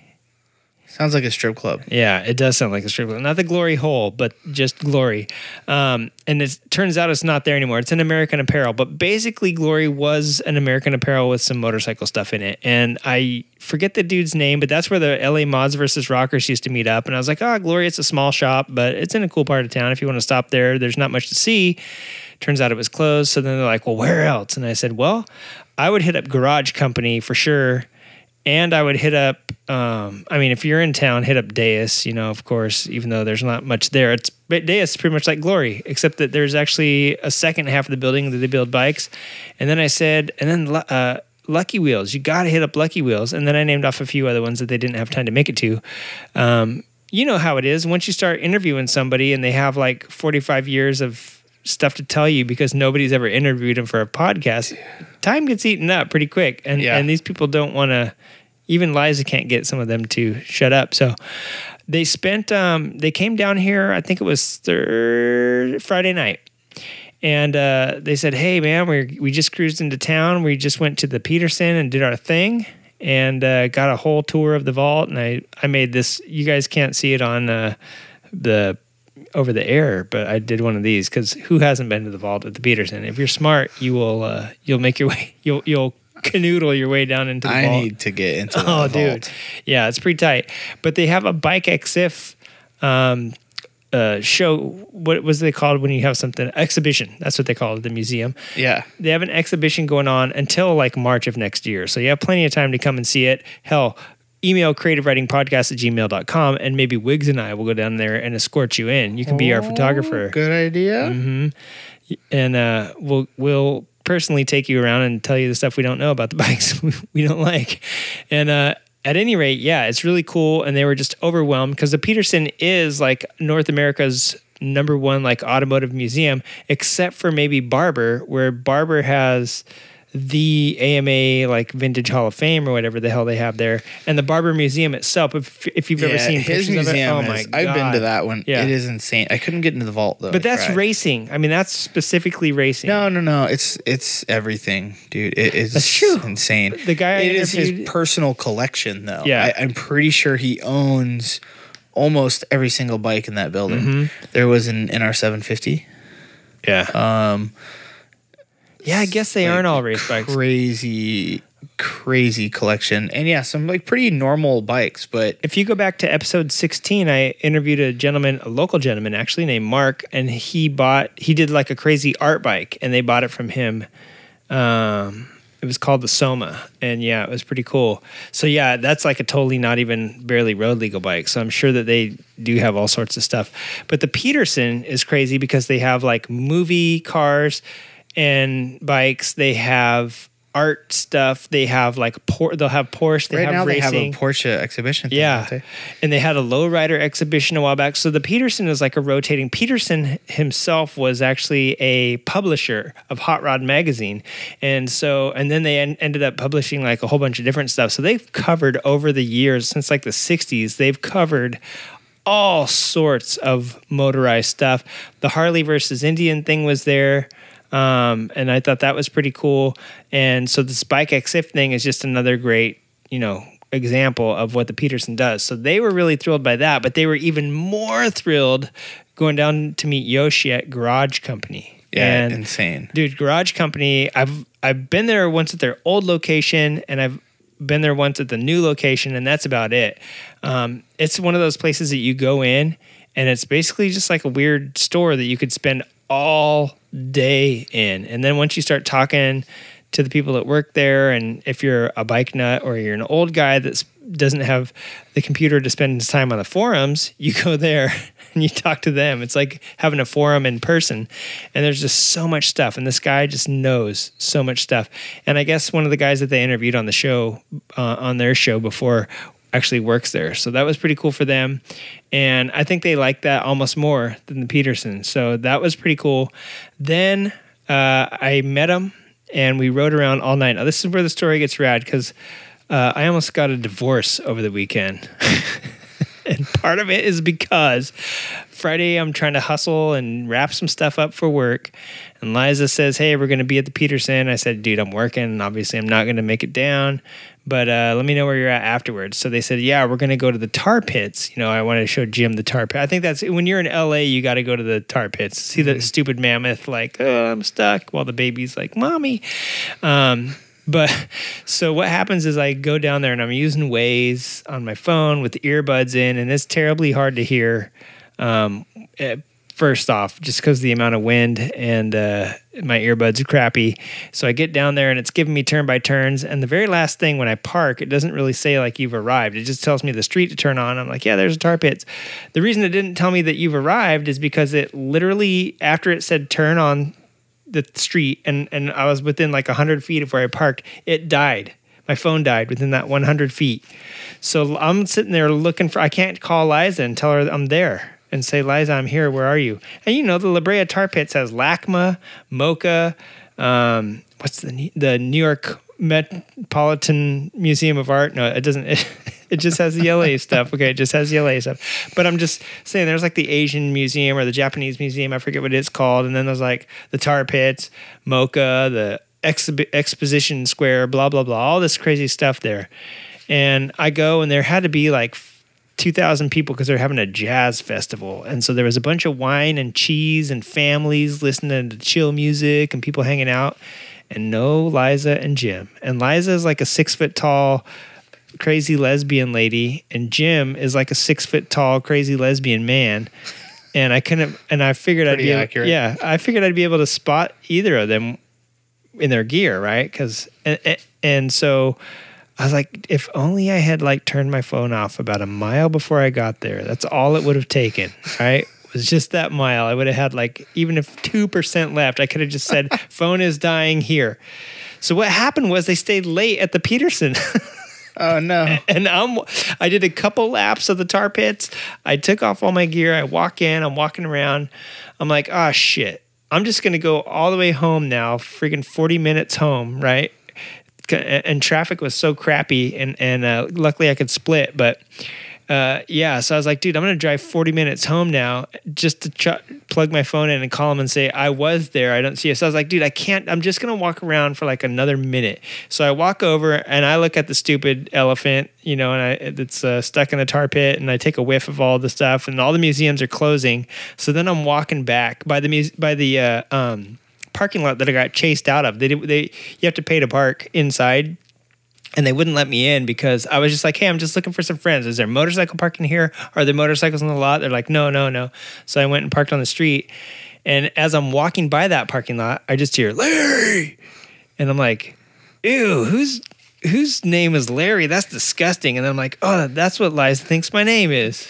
and I looked up there and there was Liza and she was in that parking lot. And I was like, what the hell? So I run over and she's like, yeah, they called security on us. Like, we got to go. And I was like, me too. Like, they wouldn't let me come in this lot. They like told me chase the little security guard guy chased me out when I was looking for you guys.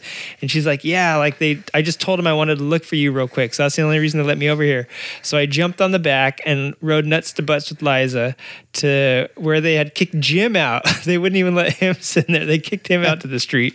So we get over there and she's like, "Dude, did you get my text? Your your uh your voicemail box is full now." And I was like, "Listen, dude, my phone's dead. Like, I was trying to Your text- voicemail box is definitely full, though. By Yeah. the way, you need to fix that. Is it? Yeah. Oh wow.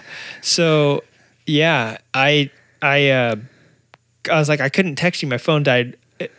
I'm not kidding. Right when I pulled up to the curb to park, and uh, and I did a couple of laps looking for you guys and all that stuff, and didn't see you. So, uh, just as luck would have it, out of the whole park, if you know the La Brea Tar Pits and all the museums there, it's a it's I gotta say it's a few acres, and I just happened to be walking by that one little. I was just gonna go back to my bike. I was like, yeah, they're not here, and she saw me walking back to my bike. Yeah. So hooked up with them. We rode around. We rode down to Long Beach, which is where they were staying, and uh, they had a room on the Queen Mary. So Oh yeah, that's right. yeah. So after I wandered around like an idiot and couldn't text them, I'm starting to feel kind of bad because then we rode from uh, downtown Wilshire area down to Long Beach, which took a little while because traffic was horrible and they weren't splitting lanes. I was like, come on, dudes, we got. And they're like, well, it's telling us to go this way. And I was like, because it thinks you're on a car.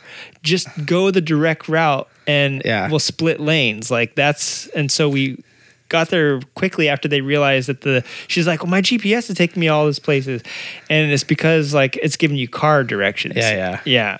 So I was like, yeah, just it thinks you're in a car. Like That'd be a cool place to stay in the Queen Mary, Dude. Even though for us it's kind of local, like I know, and that's that's what I said. I was like, I've never even been to like half of these places that you're going Yeah. because they're local. Like Deus, I would have never gone there. You know, I've been to Deus. I Yeah. really, I was bummed I wasn't in town for Friday. They had a Oh. knife and whiskey thing, yeah, and I was like, Duh. it was because like they carry this brand called James. yeah. but, um, the, the whole display case full of knives looks. I was like, this is Yeah. like right up Wig's alley. and then they had some dude like sharpening, which I don't really Yeah. care about that. But I was like, damn, I could have like taken a couple of mine that I made, and then just like a couple of my other nice ones. Yeah. and, like. Just because I like, I don't know who was hosting it. I doubt it was the people I know. They like to go home at a normal time, I'm sure. But Yeah, we hit that stuff up the next day. So yeah, I don't even I don't know about the show, but it, they had some pretty rad knives there. Yeah. But Friday night, Liza and Jim and I end up. She wants to see like Liza worked on a boat hundred years ago, and we went out. We got a drink at the bar there, and I uh, Jim said he felt like The Shining, like everything looked super old. And he's like, I'm just expecting to order a drink, and like turn around and it's a ghost. So I'm ordering a drink. He said he was creeped out because it was like super old. Well, we ended up wandering around there for like an hour and a half, and Liza was just trying to sneak into every room. We got chased out of that. Well, Jim went down this hallway, and the next thing I hear is, "Ah, don't you got-" and some crazy guy with a knife because he went into the kitchen. He, we, we found some employee's only door that was unlocked and he went through it. And me and Liza were waiting. She's all like this, like a spy. And Jim comes running because the dude, he's like, dude, that guy had a butcher knife. It was a kitchen I ran into. So we spent an hour and a half probably trying to sneak into every little stupid Nice. room because Liza was not leaving until we got into somewhere special. And then we ate dinner. And at the end of the night, we're wandering around. I'm like, dude, it's like it's like 10 o'clock or 9 it was past 9.30 Yeah. my phone was dead at this point too. My wife so you got to plug back in and charge and on. no. Oh, so they don't have iphones. Neither of them has ah. iphones. So my wife is like where are you? You know and she's texting me are you okay? Well, and of course, because you're riding your motorcycle, yeah. she's checking in. and she's like, oh you dropped off the i haven't seen you because she lives to track me you know see what's going on i haven't seen you since fi- you disappeared at five if i don't hear from you i'm coming up like there was t- over the course of like a few hours there was all these texts at 9.30 we had dinner and I said, Jim, like we were, and we were BSing, and I was like, Jim, I, it's late. Like it's just, it's getting dark, so I know it's after nine. And I look at his phone, it's like nine forty-five at that point, or nine thirty. I was like, Jim, can I just text my wife from your phone? So I text her, send it, good to go. I said, babe, my phone died. I'm with Liza and Jim. No worries. I did not get home till eleven thirty because Liza, we were walking, and she got, we saw some housekeeping, and Liza's like, I really want to go. We to the uh, engine room, and the lady's like, "Oh yeah, follow me." So like after like at that point two hours of wandering around trying to get into secret places, the lady finally lets takes us down there and lets us just wander all around the engine room. And I have to say that Crazy. it's nuts down there. Like it's crazy. It's huge too. Like Yeah. it's crazy big. And so um, I hung out with them. I left. It was like when we got back up to their room and I looked at the clock because my phone's dead. I don't even know what time it is. And Yeah. so I look at the clock in their room and I was like, that says 1055. Is that right? And she's like, yeah. And I was like, dudes, I gotta go. Like, I'm not, my dog has been uh, home all day alone. Like, I fed her and stuff, but she's gonna be freaking, you know. And then my, my wife hasn't heard, like, luckily I texted my wife, well, I get home, it's 1130, 1145. I was like starting to text my wife, oh, yeah, I'm home. Like, I just got home, blah, blah. And I was like, dude, it's 1130. My wife's asleep. Like, I'm not going to bug her. So I hung up my phone. Well, in the morning, I get a text. Oh, I see you're home. And I was like, yeah.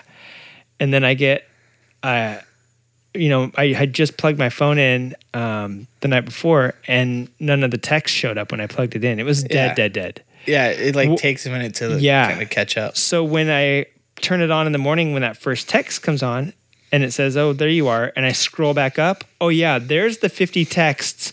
If I don't hear from you in like 20 minutes, I'm packing up the kids and coming up there.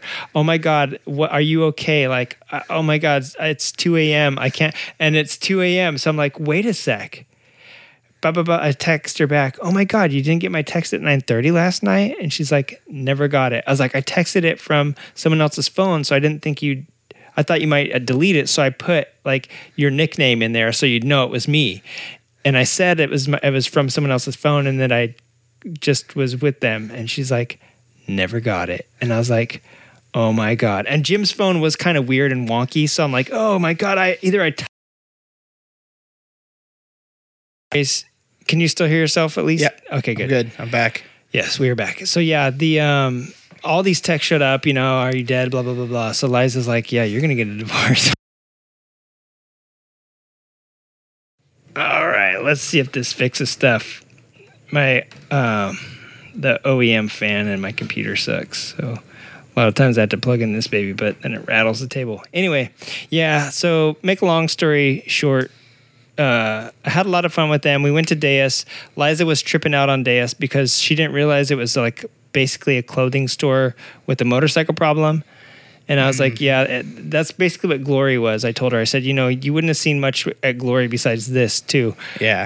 Um, so she was tripping out that it's a brand and uh, it's made off of a lifestyle rather than like off motorcycles. I think they were going there expecting to see motorcycles and building, and Wooly Yeah. builds motorcycles, but it's really the guy that owns Deus and that started Deus is like a sort of if you think of like a Calvin Klein or something like that. Like he's it's like Tommy Bahamas, and Yeah. she's like she made the uh, um, connection to Hard Rock Cafe. Like people used to go to Hard Rock, get the cups, get the jackets, get all the swag and the shirts, and it's really nothing more than like a crazy restaurant, right? That has like I guess there was one that had a bar or something where they played music at, but after that, none of them had a bar. You know, so it's, it's kind of like the Harley Davidson dealership in Hollywood. It's not a dealership; it's just a clothing store. You know, so I was like, Yeah. yeah, sort of like that, sort of like CC, sort of like Lucky Wheels. So we ended up uh, wrapping up Friday or uh, Saturday at Lucky Wheels. Wiggins, you were down there. I did. I made it out for a little bit. Yeah, Narissa from Milwaukee Rivets met us there. Legendary field producer Bry Viffer was there, and uh, a whole host, a whole bunch of people showed up to see Liza, which was great. I think Narissa even would have rather seen Liza. she said how cool she was afterwards, and I was like, "Yeah, I'm sorry, I'm not cool, and I'm sorry that I actually am 147." Like she got to see me in person, and she was just thought, "Oh yeah, yeah, It's you're like, kind of." man, you are old. Yeah, you kind of smell like weird old leather and chemicals too. And I was like, yeah, I'm sorry, but um, yeah, her and her friend um, Senjal were there, and uh, it was just so cool hanging out with the dudes from Lucky Wheels. They're so chill, and uh, I lit up. I was lighting up the barbecue, and I didn't realize that it was right next to a huge um, cabinet that said "Keep Flame Away." I was like, yeah, maybe we move this out to the street. Yeah. And uh, so yeah, it was just fun chilling and grilling, and we had a good time. And it was good seeing you. That's the first time I had seen you in two weeks. So I was like, woo, Yeah, Wigs in the house. Yeah. Yeah. So it was pretty fun, and uh, I think it was a good wrap. That's a good place to wrap a trip from Santa Cruz to end up at someplace cool like Lucky Wheels where Yeah, you can just chill is, and sure. hang out around motorbikes. It's not Yeah. like we went to a pizzeria or something where a lot of motorbikers go. We are actually in a garage where people were actively working on on bikes and shit. So it's pretty fun. And um, I talked to Ty about maybe doing some stuff there in the future. I did too, actually. Oh, okay. oh, wait, working on bikes or what? No, Okay, then I did too. the Dad Comedy Jam, Uh, where you have to tell dad jokes. Only dad jokes. it's like the Def Comedy Jam, but for us lame dads. I'd like to work on bikes, but it's like there's just no way for us to get over there. At Yeah. a decent time. Oh yeah. Well, they stay open pretty late. If you're in the LA area, I think they're open till nine, which is. I don't know. You're right. I mean, it would take a it would take a Yeah, hot If second you're for us to around get over there. downtown, it's good Yeah. to go. But Yeah, but anyways, the coffee is usually open till nine or ten. But on that night, I think it was only open till nine, and it was so funny. As soon as the grilling was done, whoosh, lid shut on the grill, bikes in the garage, door down, and everyone was gone. And me and Bry Viffer were like, "Oh, it's just Yeah. us." like every, it was like a, a cartoon almost, Yeah. and uh, it was pretty fun. But I have to say, a, a lot of cool cats showed up. A lot of them knew Liza already because they had been by the garage or listened to her. Brought Emma some gin, and the amount of wheelies that got ripped past that place was pretty rad. There was a tie when I fir- the amount of horrible wheelies there was a lot of. was there when I first got there. Jackson was ripping up and down like that dude wheel- wheelie every single thing there. And then I don't know what was that white sport bike that did a wheelie by us. I don't remember. You might have not been there yet. Yeah, it was like Oh. a white Ducati or something ripped by us, and Huh. then some dudes. Yeah, there was there was some dudes trying to whip rip wheelies by, but it's just so funny when you see like Lucky Wheels, and you're like, oh, there it is. Instead of waving, you're like, you know. But yeah, it, it was fun, and I had a lot of fun. And uh, it was really a good weekend and i'm just i'm glad that we did it but i'm also glad to be back in studio. I'm glad good. yeah just good to chill. I have a new addition in the garage. Chris is sitting by it. Bry viffer as i mentioned paul we know him as Viffer because of uh, he owned five of these at one time. He uh, brought his uh, 97 and he's let me ride it for the Motorcycle Podcasters Challenge so that I don't have to put 25,000 miles on Spamla, which is just fine with me. But riding Yeah. this thing is pretty pretty fine with me too. But uh, yeah, I think he needs to sell it to you. maybe he will when he figures if his insurance ever figures out if they're gonna, you know, what they're gonna do. Oh yeah, that's right. He's like waiting on the Yeah. the clean or salvage title or something. Yeah, yeah, which would make it interesting. Um, salvage title doesn't need a bridle. I just made that up. Doesn't make any sense. But uh, I would write. Pam, Spamla has a salvage title. If you're gonna ride it, it doesn't matter. Yeah, And actually, in most states, it doesn't matter anyway. But yeah, if you're gonna ride it, California people freak out about it. But it could be theft. It could have got stolen, like pushed a block away and not even fell over. And Yeah. It's like oh, salvage. yeah. title. Mine, like I was joking with the guy at the shop. I was like, dude, uh, two new tires and a f- tank of gas, and this thing's a total. And that's basically what happened. Yeah. There was a scratch on the fork tube and on the on the uh, stator cover, and and. It, totaled it and I was like, "Yep." Well, didn't total it, but they're like, "Yeah, this is like the Kelley Blue Book on this thing in good conditions, like six hundred dollars." And I was like, "They're like market value on this thing though is like blah blah. We'll give you that." And I was like, "All right, whatever. Just give me my bike. Just don't total my bike." So yeah, uh, I'm excited for the Motorcycle Podcasters Challenge. I have Bry Viffer and Chris Singsime on my team this year. I know that you have a race coming up for Born Free, and that's kicks off right about the time that the Motorcycle Podcasters Challenge does. Yeah. So that's awesome. And that's our show. I'm going to have some current events coming up. If we can use racetrack names yeah, let's do it. for the challenge, I'm good. I yeah. I know. That's what I said. I was like, I, I told uh, Rich, I was like, listen, I need the two listeners because Chris, uh, did race miles count? Like Yeah. Racetrack towns? Yeah. yeah. So that's our show for this week. Wigs, it was good having you back in the studio. Um, It was definitely good. Got some current events coming up. And as always, it was lovely to see everybody in person this weekend. Our new patrons, we have two new patrons. If you'd like to join our Patreon, uh, what are we going to call this? Our Patreon campaign, I guess. We have two new patrons, and I'm going to be sending your stuff out. But go to patreon.com forward slash creative riding. Check it out there. And you, you guys, checks in the mail. Wigs, you got any cool sign offs? That's it. Damn it. You got me again. All right. Peace.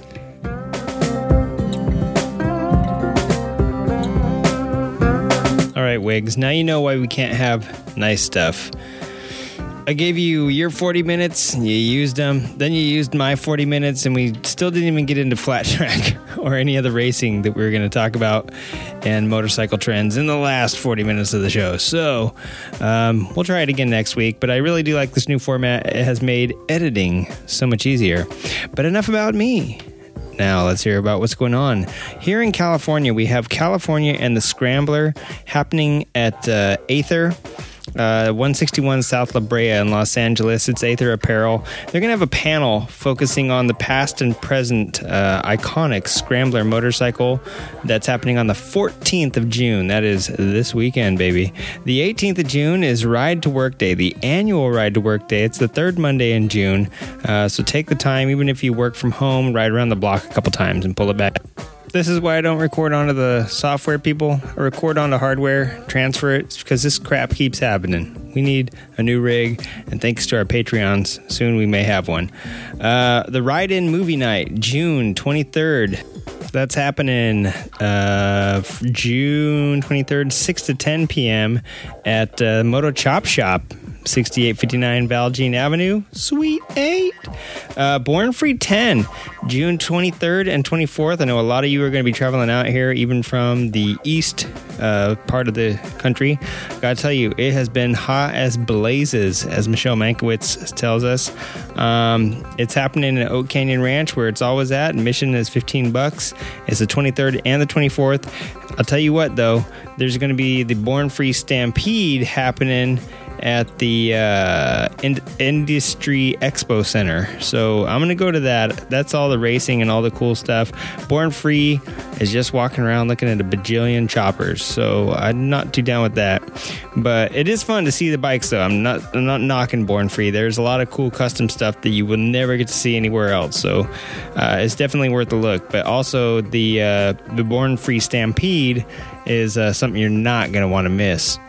It's going to be June 21st at the uh, In- Industry Hills Expo Center, which is where the uh, Hell on Wheels had the Flat Out Friday a couple, or not Flat Out Friday, Hell on Wheels had Hot August Nights the year before last.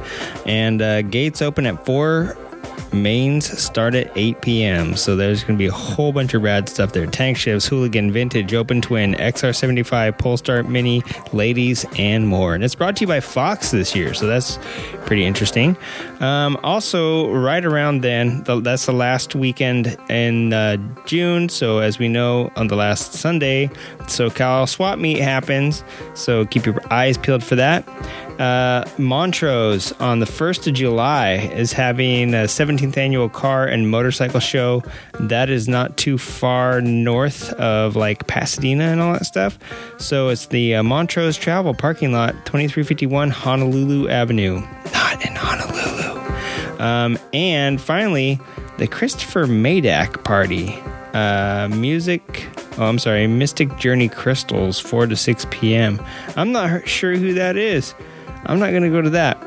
But I will tell you what I am on the lookout for, and that is some more flat track stuff. I know Wigs and a few of the boys from SoCal are up in Boise right now for the X Games qualifiers, and that's going to be coming up here pretty soon. As a matter of fact, not to be weird, I think it might be July 22nd, which is the same. Uh, like a month after Born Free, so that'll be cool. Uh, Chris will probably be racing the the Stampede, then he'll probably be racing uh, X Games, so that'll be really fun. Hey, a big shout out to the Motorcycle Podcasters Challenge. Uh, their podcast came out this week. There's one week to go, folks. Next Wednesday, we go live with this stuff. If you're racing for creative riding or riding for creative r- racing, um, you need to take a picture of your uh, odometer this week, sometime before Wednesday. Usually, we submit them. They submit before like nine o'clock Eastern time or something like that, seven p.m. West. You got you got to listen. Got to go look at the rules and listen because that might not be right. But at any rate, take a picture of your odometer beforehand, and the first letters are going to be live drawn this Wednesday, and the challenge will be upon us before the next show comes out. So uh, keep your ears peeled for all that. It's going to be super fun, and some other stuff happening. Keep your eyes peeled for the WIR top ten. There's COTS that's been going down, which is Kings of the Streets. Um, Nitrous Chris has been doing some pretty rad stuff. If you're looking on the WIR top ten Instagram or uh, Facebook page, um, go over to the Motorcycle Podcasters Challenge Facebook page. Keep up with these groups, peeps, because that's who we're going to be focusing on in the next probably three weeks. Is we're going to be doing a lot of uh, talking about motorcycle rides, where we've been, what towns we've been hitting, um, what we've been riding. Like I said, Bry Viffer gave me his uh, VFR, and um, yeah, I'm gonna I put a couple miles on it, put some more, and. Um, I don't know. I'm ready for this challenge. We're gonna kick everyone's ass. I think this year, you guys. Uh, just telling you. All right. And uh, big shout out also. Thank you to uh, Nate Bickham and Carol Caroline Perone, which is Carol 74 Happy, and Daily Bikers Dan for uh, hooking us up with the cool art that's on our wall in the studio, the Garagio. And I'm trying to get that thing dialed in back to how it used to be at its former glory at our old place. Uh, if you have anything coming up, let us know. Um, if you want to be a Patreon of the show, uh, go to patreon.com forward slash creative riding. Any events, any cool rides, any charitable causes, any cool bike builds you got going on, email the show, creative riding podcast at gmail.com, or any absurd questions like why do they call Angora sweaters Angora or what's Argyle, blah, blah, blah. Just email askwiggz, A S K W I G G Z at gmail.com. All right, guys, leave us a uh, review in the iTunes, the Twitters, um, the Tumblers. Don't review us any of those places. I was just kidding. Get out there and ride. That's what that's what I want you to do. Get out there and do something on two wheels. Peace.